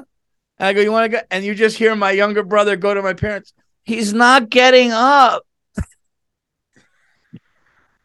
Fucking Christmas morning. Um, Dude, you are hilarious. Your your ancestors left the Mediterranean, but you never did. That shit. You you dude, you you get it. You understand. Dude, remember we were on your bus? Remember we were on the bus tour? I'd wake up around 10 30, 11 every day on the bus tour, and I'd wake up to hearing Bartnick, Burr, and whoever else was on the bus sitting up watching TV. And I would just walk into the main cabin and they would just start laughing with the look on my face. you remember that? Because, dude, you would get up at eleven thirty, and you look like somebody woke you up at four in the morning. Like I've never seen a guy like you, you wake up, dude. There's an element of this. The only time of the day that you're like visibly upset. You say you look like, you have somebody to hurt me. acclimate to the fact that your sleep time is over. Yeah, I remember you said to me once, you go, Virzi, why do you look like somebody wronged you? Yeah, that's how you. I remember we did that tour through Canada. My whole fucking thing was I figured you out quick. I was like, Paul has to make the first call of the day. I can't text him and ask when he wants. Dude, you were in the best mood. Every place we stayed, you came downstairs. You're like, dude, is it me? Or was that the greatest bed you've ever slept in in your life? And all it was was you got to sleep until we were getting up, dude. That was such a fucking great trip. I, I had a little I had little babies at the time. They were really young. And dude, me and you were together every day. I believe 22 shows for 20 days. 22 or 23 days. We did not fight one time. Because yeah, we figured each other. That was when we figured each other out. Bill was like, "All right, I'm going to hear from Virzi at 11, so we'll go to lunch." we just had it down, dude. You got to know your I got friends. your tendencies down. I broke you down. I'm like, Paul likes to fucking sleep. I don't. That's going to be a problem. Leave him alone. Let him text you. Let him call you, Paul. That's that right there, Paul. That's how. That's how you fucking stay married. That's that's that's what a I- friendship is. Like I figured out my wife's tendencies. I know the areas where I annoy her. I still do most of them, but I do enough of them. Not anymore. I almost got lost in my own sentence there. Um, All right, we got the right. money. Bill, you know what time it's. gym. Bill, you know what time it is. Oh shit! Oh, by the way, I have to say this about you, my friend. I have to say this about you. Okay. Oh, keep it to yourself. Your fucking Washington Commanders call, not only forget the pick winning, forget the pick coming in. Okay. Because Uh, that dude, you said why it would happen. And even though we didn't hit the Monday night special because that fucking asshole didn't throw a touchdown, everything else we had, we had the over, we had the commanders. He didn't throw, but people said, dude, I made some money taking Washington. Great pick. But Bill, you broke down. You actually said on camera, Paulie, not only do I think they're going to cover, they could win this fucking game. And then you said why, and that's what happened. Now, I if we said could, they could though. nah, but That you said it with I conviction. called it. I said that they were gonna win it. Well, what do you think this week, Bill? This week we got the That Arizona. when the Patriots are undefeated, and you were just going like, you know, I don't know, man. I mean, I think the Giants could surprise some people today. You, you hedged your bet, so when they did, you were like, "What did I say? what did I, you? What did you say? You said they could maybe win today." I, you know, what's funny about that game. I remember I texted you. I texted you. It's one of this is before we kind of knew each other. I texted you, and you talk about feeling each other's tendencies. I started to learn about like what to say with you with sports when you don't know you versus what to say with you when you do know you. And I just go, dude, the Giants came to play today, and you just texted back, Paul, it's the Super Bowl, and I fucking almost fell down laughing. I know. Still I one of the tell you most what, Bill, the overrated def- victories of all fucking time. I tell you what, Bill, they look like they're really into this game. They really look like they're into the Super Bowl. I know. Um, That, right, that whole fucking season was the most overhyped. Sports changed that year. oh shit, where's the line go? Hold on. All right, Bill, we got the we got Giants fans go, what are you talking about? They were undefeated. And I always say, we played each other last game of the year. We won on the last play. I was at that game, dude. That it was, was nuts. 36 to like 33. And then no, two it weeks was later, 38 35. 11 point, whatever the fuck it was. You know what I mean? Yeah, it was dude, that And was one of the best. like, oh my God, can you believe that team that it took them fucking four quarters to beat won the game? Dude, if we were like 17 and 1 going into that and then we lost two, would just been a, a great Super Bowl. yeah, it's true. It's true. It is. Um, It is true. And it's Sam- also true that all these fucking stupid quarterbacks now, none of them know how to run the two minute offense because you don't need to know how to run a fucking two minute offense when you're getting a 20 yard cushion and they're not even guarding the sidelines and you're getting free 20 yard first down timeouts the whole fucking way down the field. The fuck am I doing taking the Bills? I should have stayed with the Raiders. What do you think, Bill? We got the 49ers going into I'm Arizona extra cunty Cardinals. What'd you say? Oh, fuck the Cardinals. They had their Super Bowl last week. You know, they beat the Applebee Rams. The line is eight, though. The line's eight. The line is eight. Ah, I know. The number is just division rivalry games are usually close. What happened the first time they played? um I think the Niners won. Or or is this the first meeting? It's November. I bet it's the second. It's got to be. You never know. Sometimes they have a weird schedule where they fucking November, December. 'em.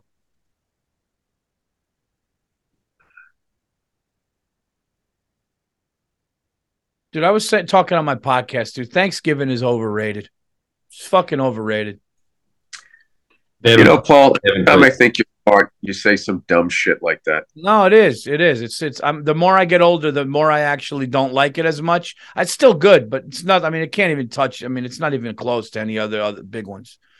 You know, because Like you want you want to know why? Like I'm going to tell Like you why. what? Wait, wait, wait, wait, wait. Like what? Hold on, let me tell you why. There's only one other big one. There's No, Christmas. What are you gonna throw Halloween in there? No, Easter's a Easter Sundays, you know. I mean, but Easter Sunday is I guess it's not Easter. Sunday. No, no, no, but but That's Christmas. like in the USFL of fucking holidays. Easter Sunday is a joke. That's like, I mean, if I'm got them in my power rankings, they're slightly ahead of Flag Day. you want to know Easter what? Sunday? No, I- you know what? I oh, guess that it's long ass fucking mass where they go all through the Psalms, Palm Sunday, and everybody walks out. I fucking hate from the ashes to the fucking palms. well. I hate that whole fucking period. Lent. This- This is my problem. With What are you giving up? Why don't you give up raping boys, you fucking cunts?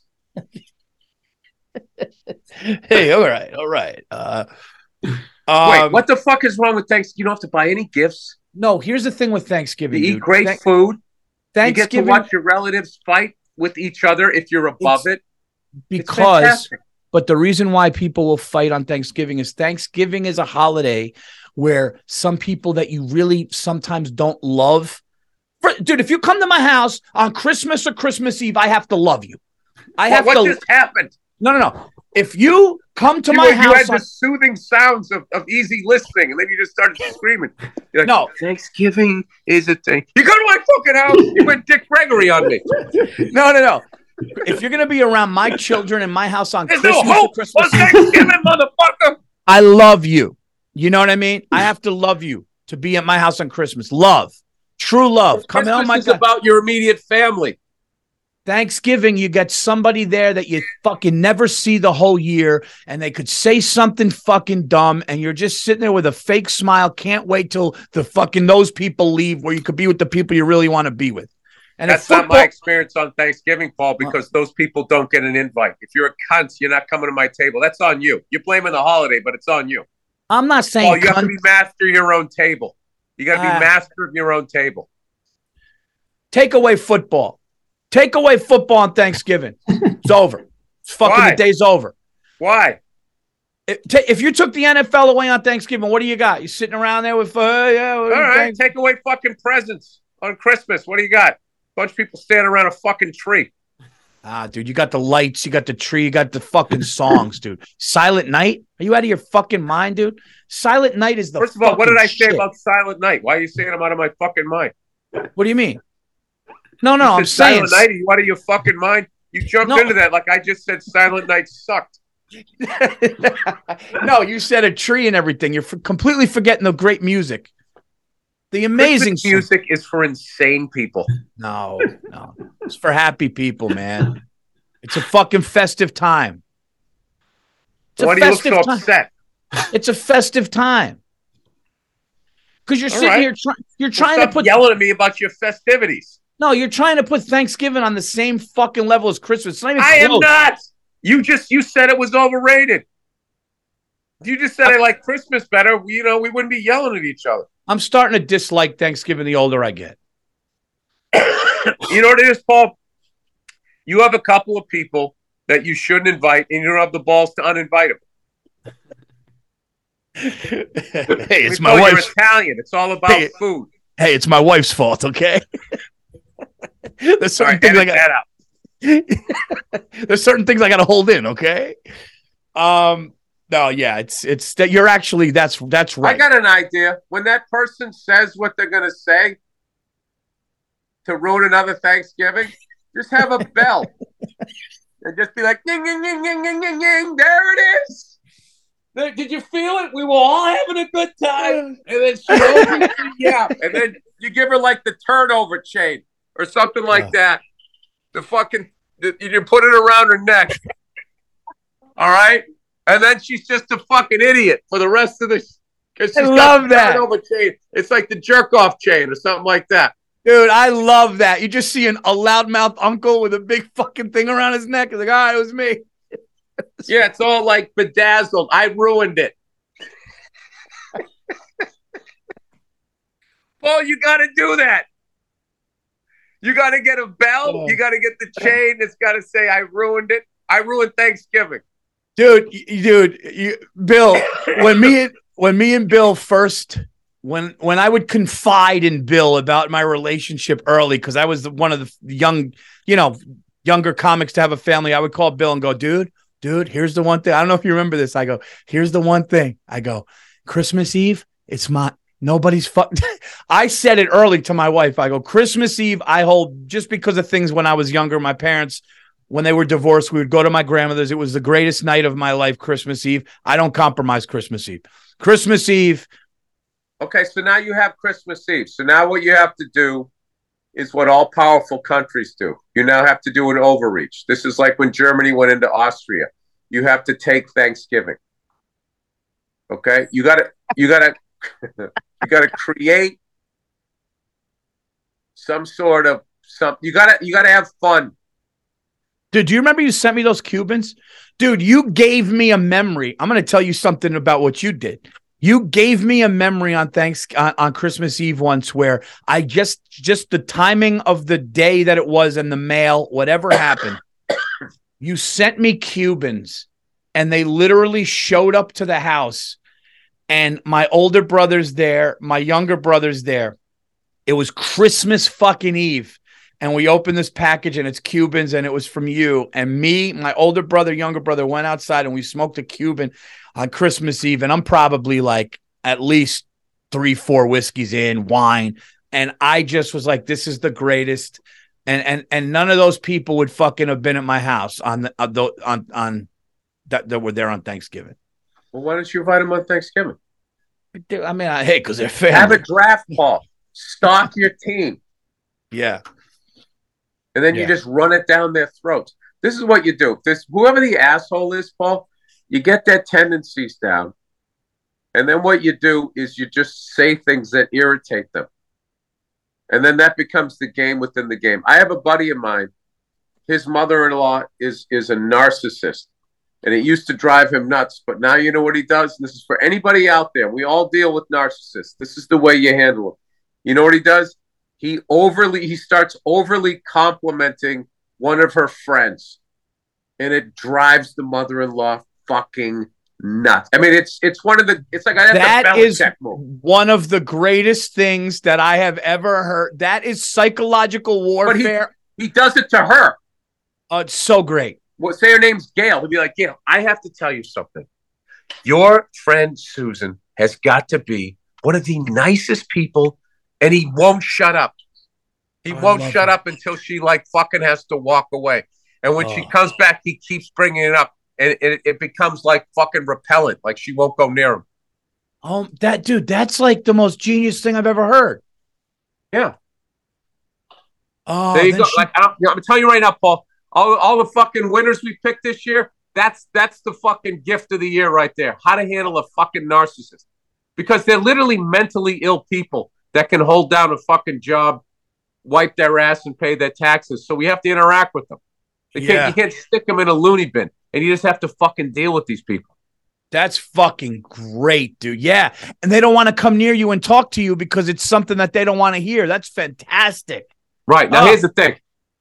You know, if you can, you have to cut all the narcissists out of your life. You just have yeah. to do it, which I've done at this point. You know? Yeah. Yeah. Which is tough because sometimes it can be a family member. well, that's yeah, that's that's the other thing too, you know. Oh. Yeah, I don't do that Italian thing. It's fucking family. If you're an asshole, dude, cement shoes. You're right over. You're right over the fucking side. No, yeah, life's too short to not, especially in the holidays. Yeah, Paul. So here's the deal. We found out what the real problem is. It's not Thanksgiving. It's not that, Paul. You, I mean, who who doesn't like to eat? Who doesn't yeah. like to sit down? You with your little glass of grape juice. There's no way you're wearing that white hoodie. I'll tell you right that on Thanksgiving. No fucking way. oh no, I get you wear that. You wear that on Christmas. Eve. Silent night. I'm looking like a fucking snowman out there. You would not do that on Thanksgiving. Um, you're coming there in some autumn colors. You know what it is, Paul? I can already see it in your face. It's like you're walking into the building, you're anticipating a loss. You're not going there to win. I want you to win this Thanksgiving, Paul. Dude, I'm not gonna lie. Thanksgiving, I'm always in a prevent defense.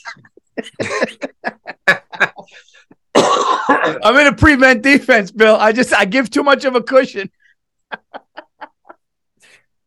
Dude, I think the turnover chain that says like you turned it over from a good time to a bad time, and it just says I ruined Thanksgiving is so fucking silly. Everybody's gonna laugh. No one's gonna give a fuck what the person said. the bell, some sort of those fucking uh, weird, something from a joke shop. Oh, that's fuck, dude. That's so fucking funny. Um, all right. So are we gonna take the Niners given given eight? That's a fucking. I mean, we could, but where's the game?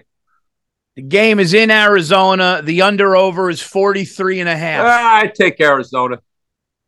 Take the points because the 49ers will kick the shit out of them and then they'll just fucking go into a prevent. They'll get All a fucking here you go. They're gonna make a wish touchdown. They haven't All right. played yet this year. You would ask before. They haven't played yet. What do we think about the under over 43 and a half? I think this game's gonna be boring.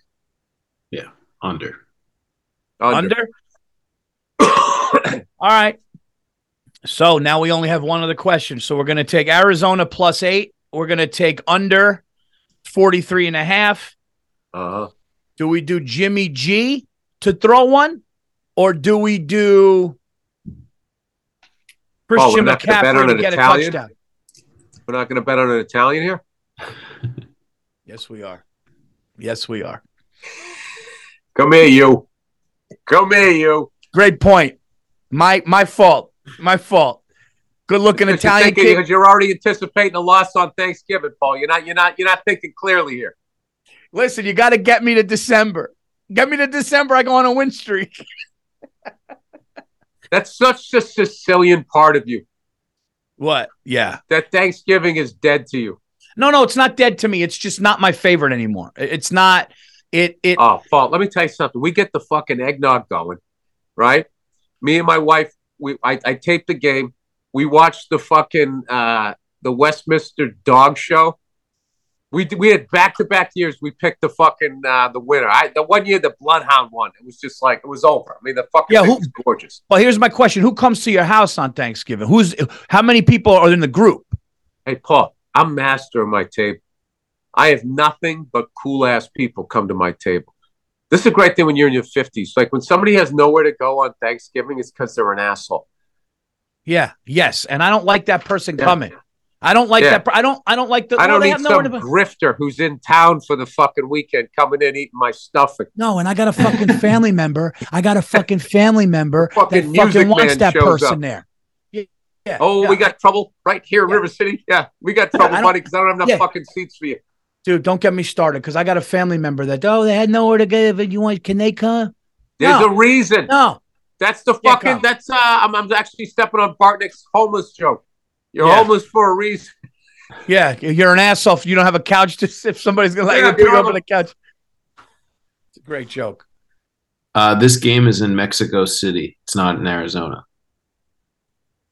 Oh, Oh, And also, the Niners have the. I mean, I think they're top rated. I think their defense is like number one right now. So, uh, yeah, but Arizona's gonna come and want to play good in that in that environment too. The eight points is good. Do you want to yeah. change? Every, the- everything is pointing towards you take the fucking 49ers, and that's why that's why Vegas wins. No, and you know what? I, I like Arizona like on a big showcase night like that to kind of fucking division rival, man. I like it. I And like they're it. to go down there, and a couple players are going to do something stupid.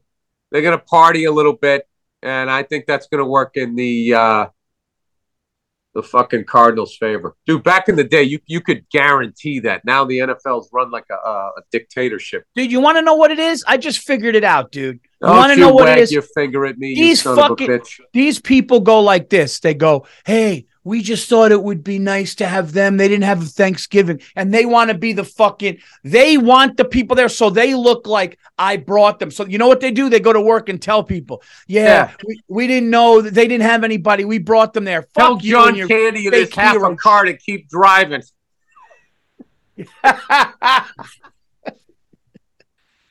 yeah, There's if, always somebody.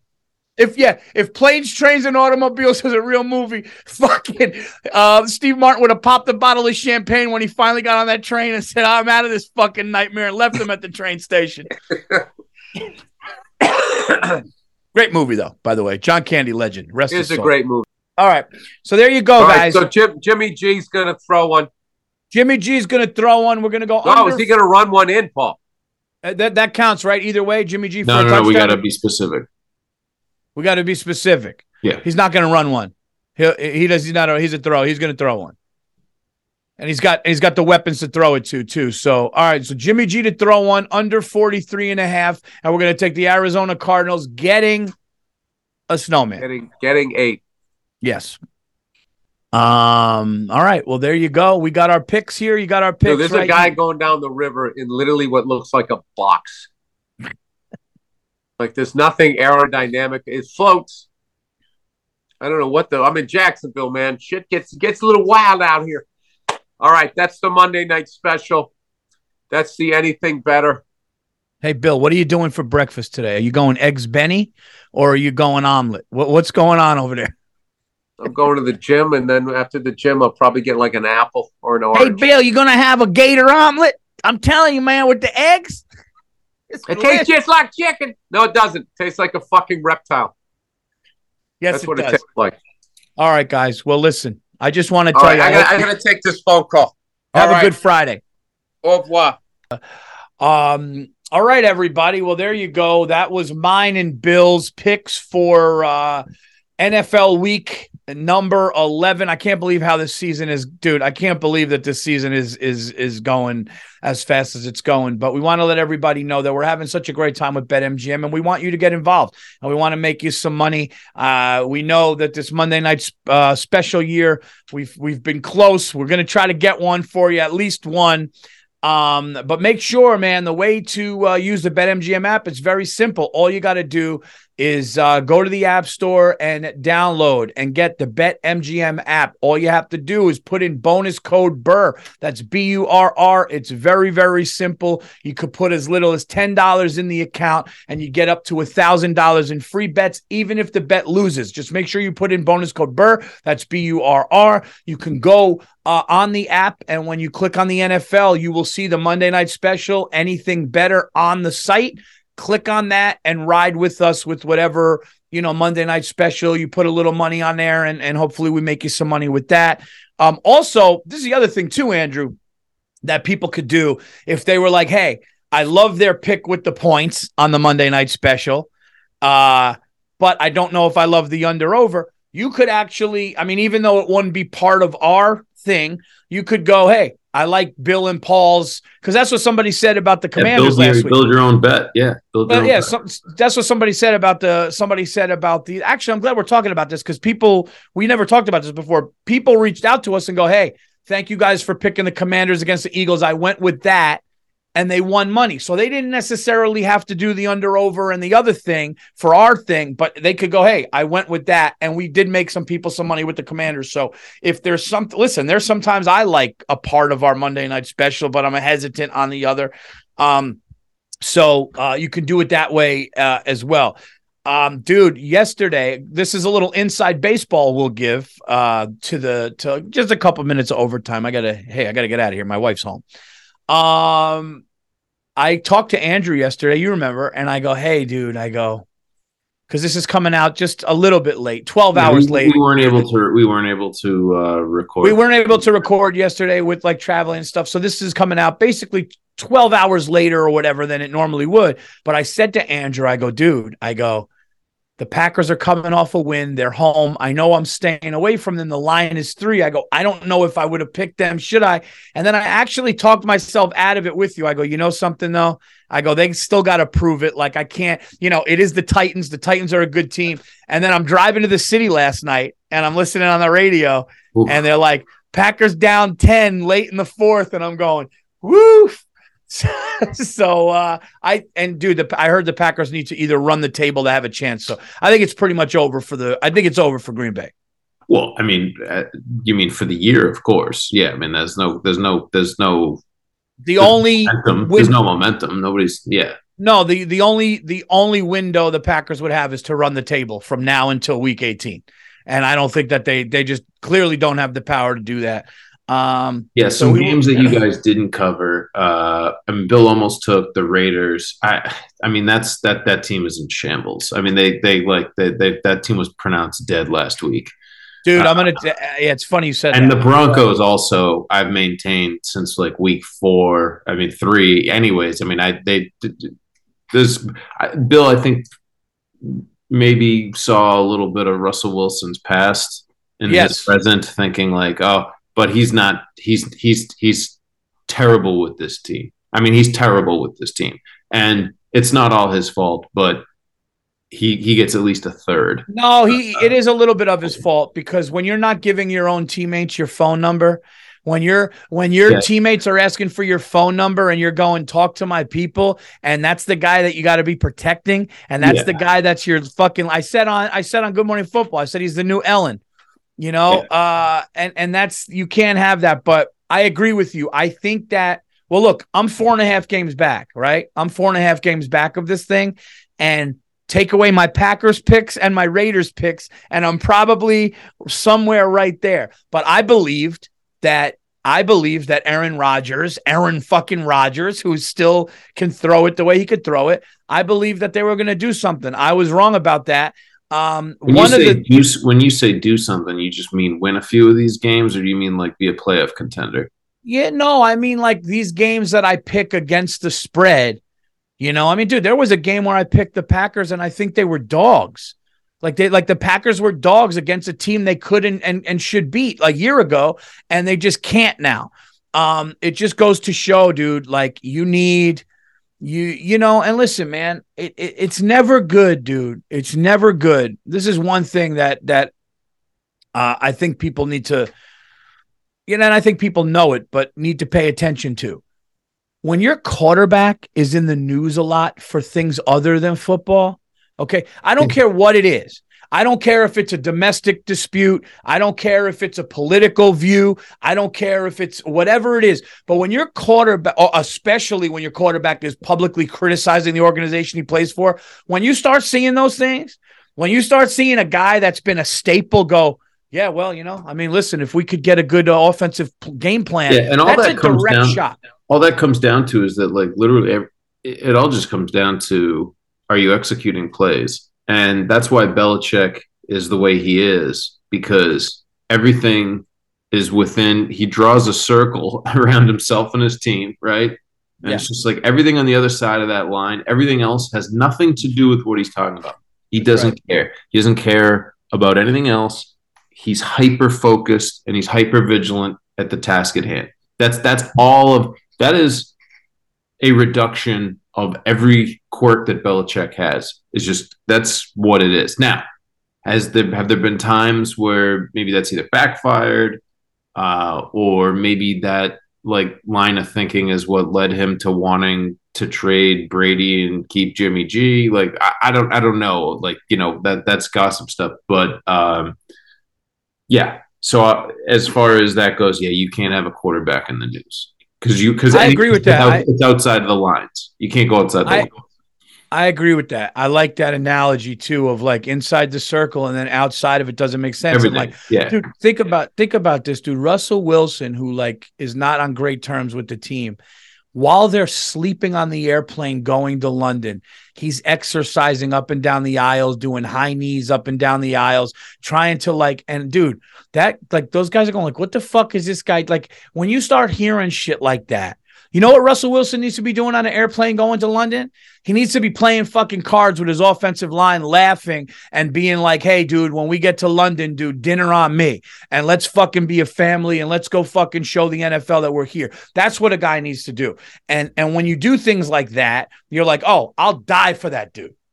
You know, I'll fucking die for that Yeah, dude. yeah. You know, to put it this way, if I'm going to say this, dude, if, if if Paul Virzi was an NFL quarterback, those I would have those guys, dude. Those guys, I would be buying. Fuck, dude. My offense, my center would just show up to his mansion, and there would just be a Rolls Royce there, and there'd be a fucking sticker on the window from me that said "Thank you. Yeah, I mean, like it's like you say that, and then you start thinking, like, am I going to buy this guy a Rolls Royce? I mean, like he could roll his ankle next week, and then I got to buy the new.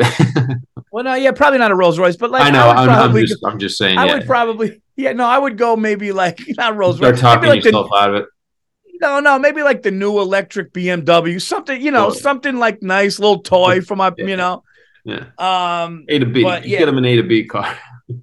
yeah, you know, I'm gonna, but here's what I'm interested in. If I can fight back in this and fight back and crawl to 500 in the next couple of weeks, hopefully, knock on wood, and still have had those Packer losses, um, I'll be all right. I'm happy that Bill is above 500 by half a game.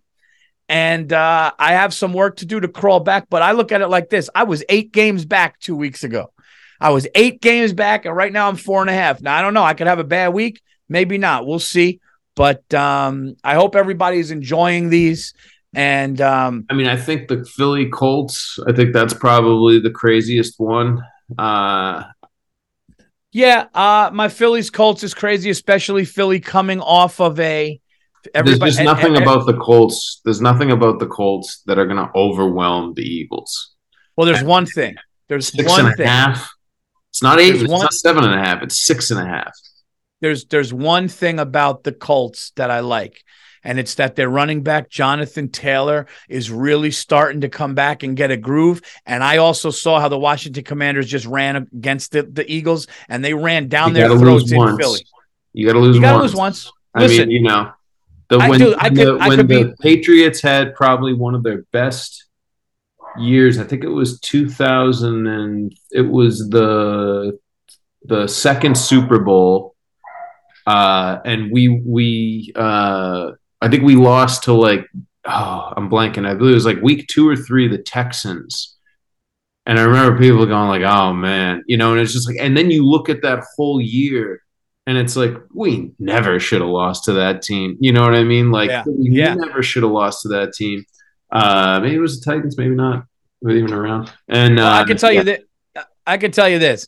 My Colts pick is either going to be really bad or really good. Yeah. I think they're either going to get blown out or it's going to be like, Yeah. fuck, that was a Yeah. good one. But listen, man, I got to shake it up. I got to get back. No, no, no. Um, it's, yeah, yeah.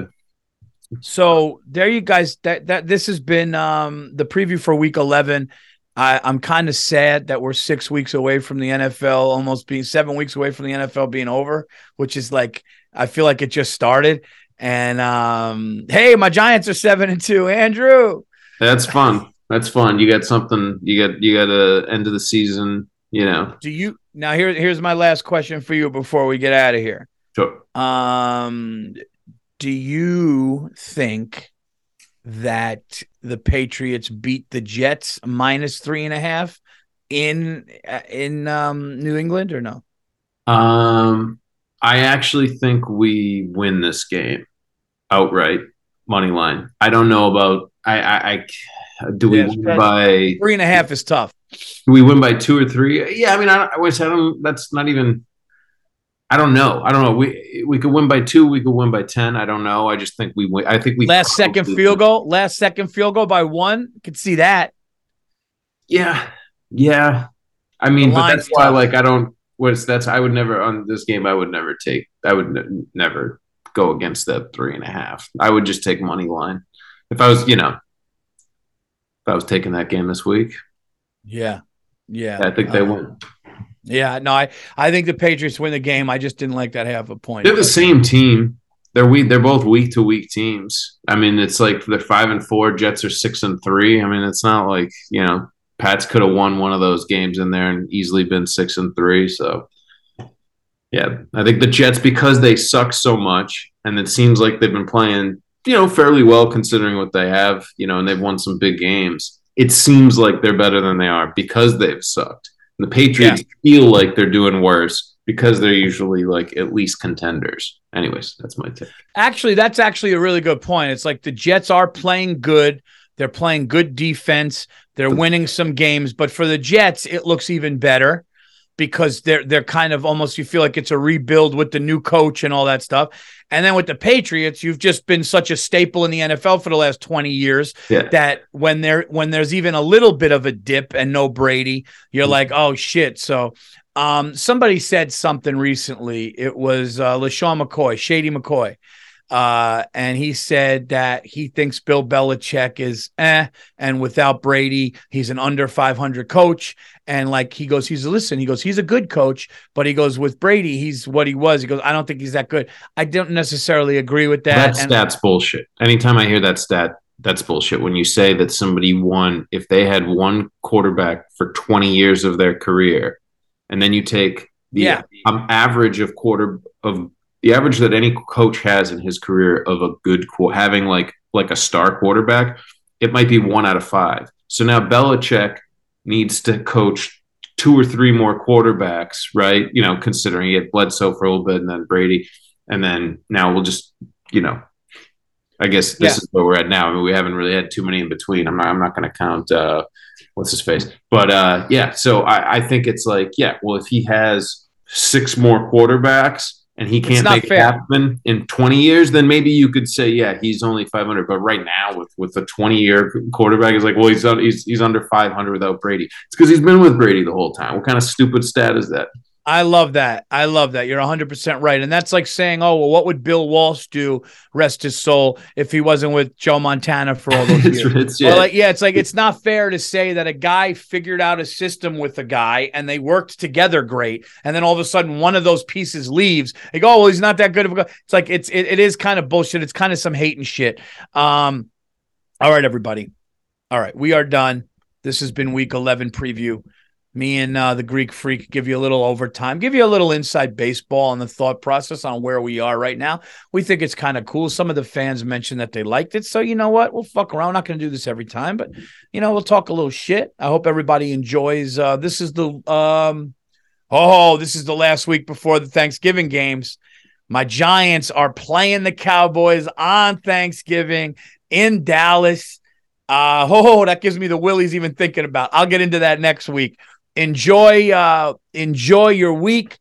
Bet responsibly. Download the app. Bonus code Burr. Put in as little as ten bucks. You get up to a thousand. Enjoy, everybody, and we will see you next week. And remember, guys, to bet you got to be 21 years of age or older to wager in Arizona, Colorado, DC, Iowa, Indiana. Kansas, Michigan, Mississippi, New Jersey, New York, Nevada, Pennsylvania, Tennessee, uh, Virginia, West Virginia, or Wyoming only. New customer offer, paid and free bets. Visit betmgm.com for terms and conditions. Uh, excludes Michigan disassociated persons. Uh, please gamble responsibly. Gambling problem? Call 1 800 NEXT STEP for Arizona.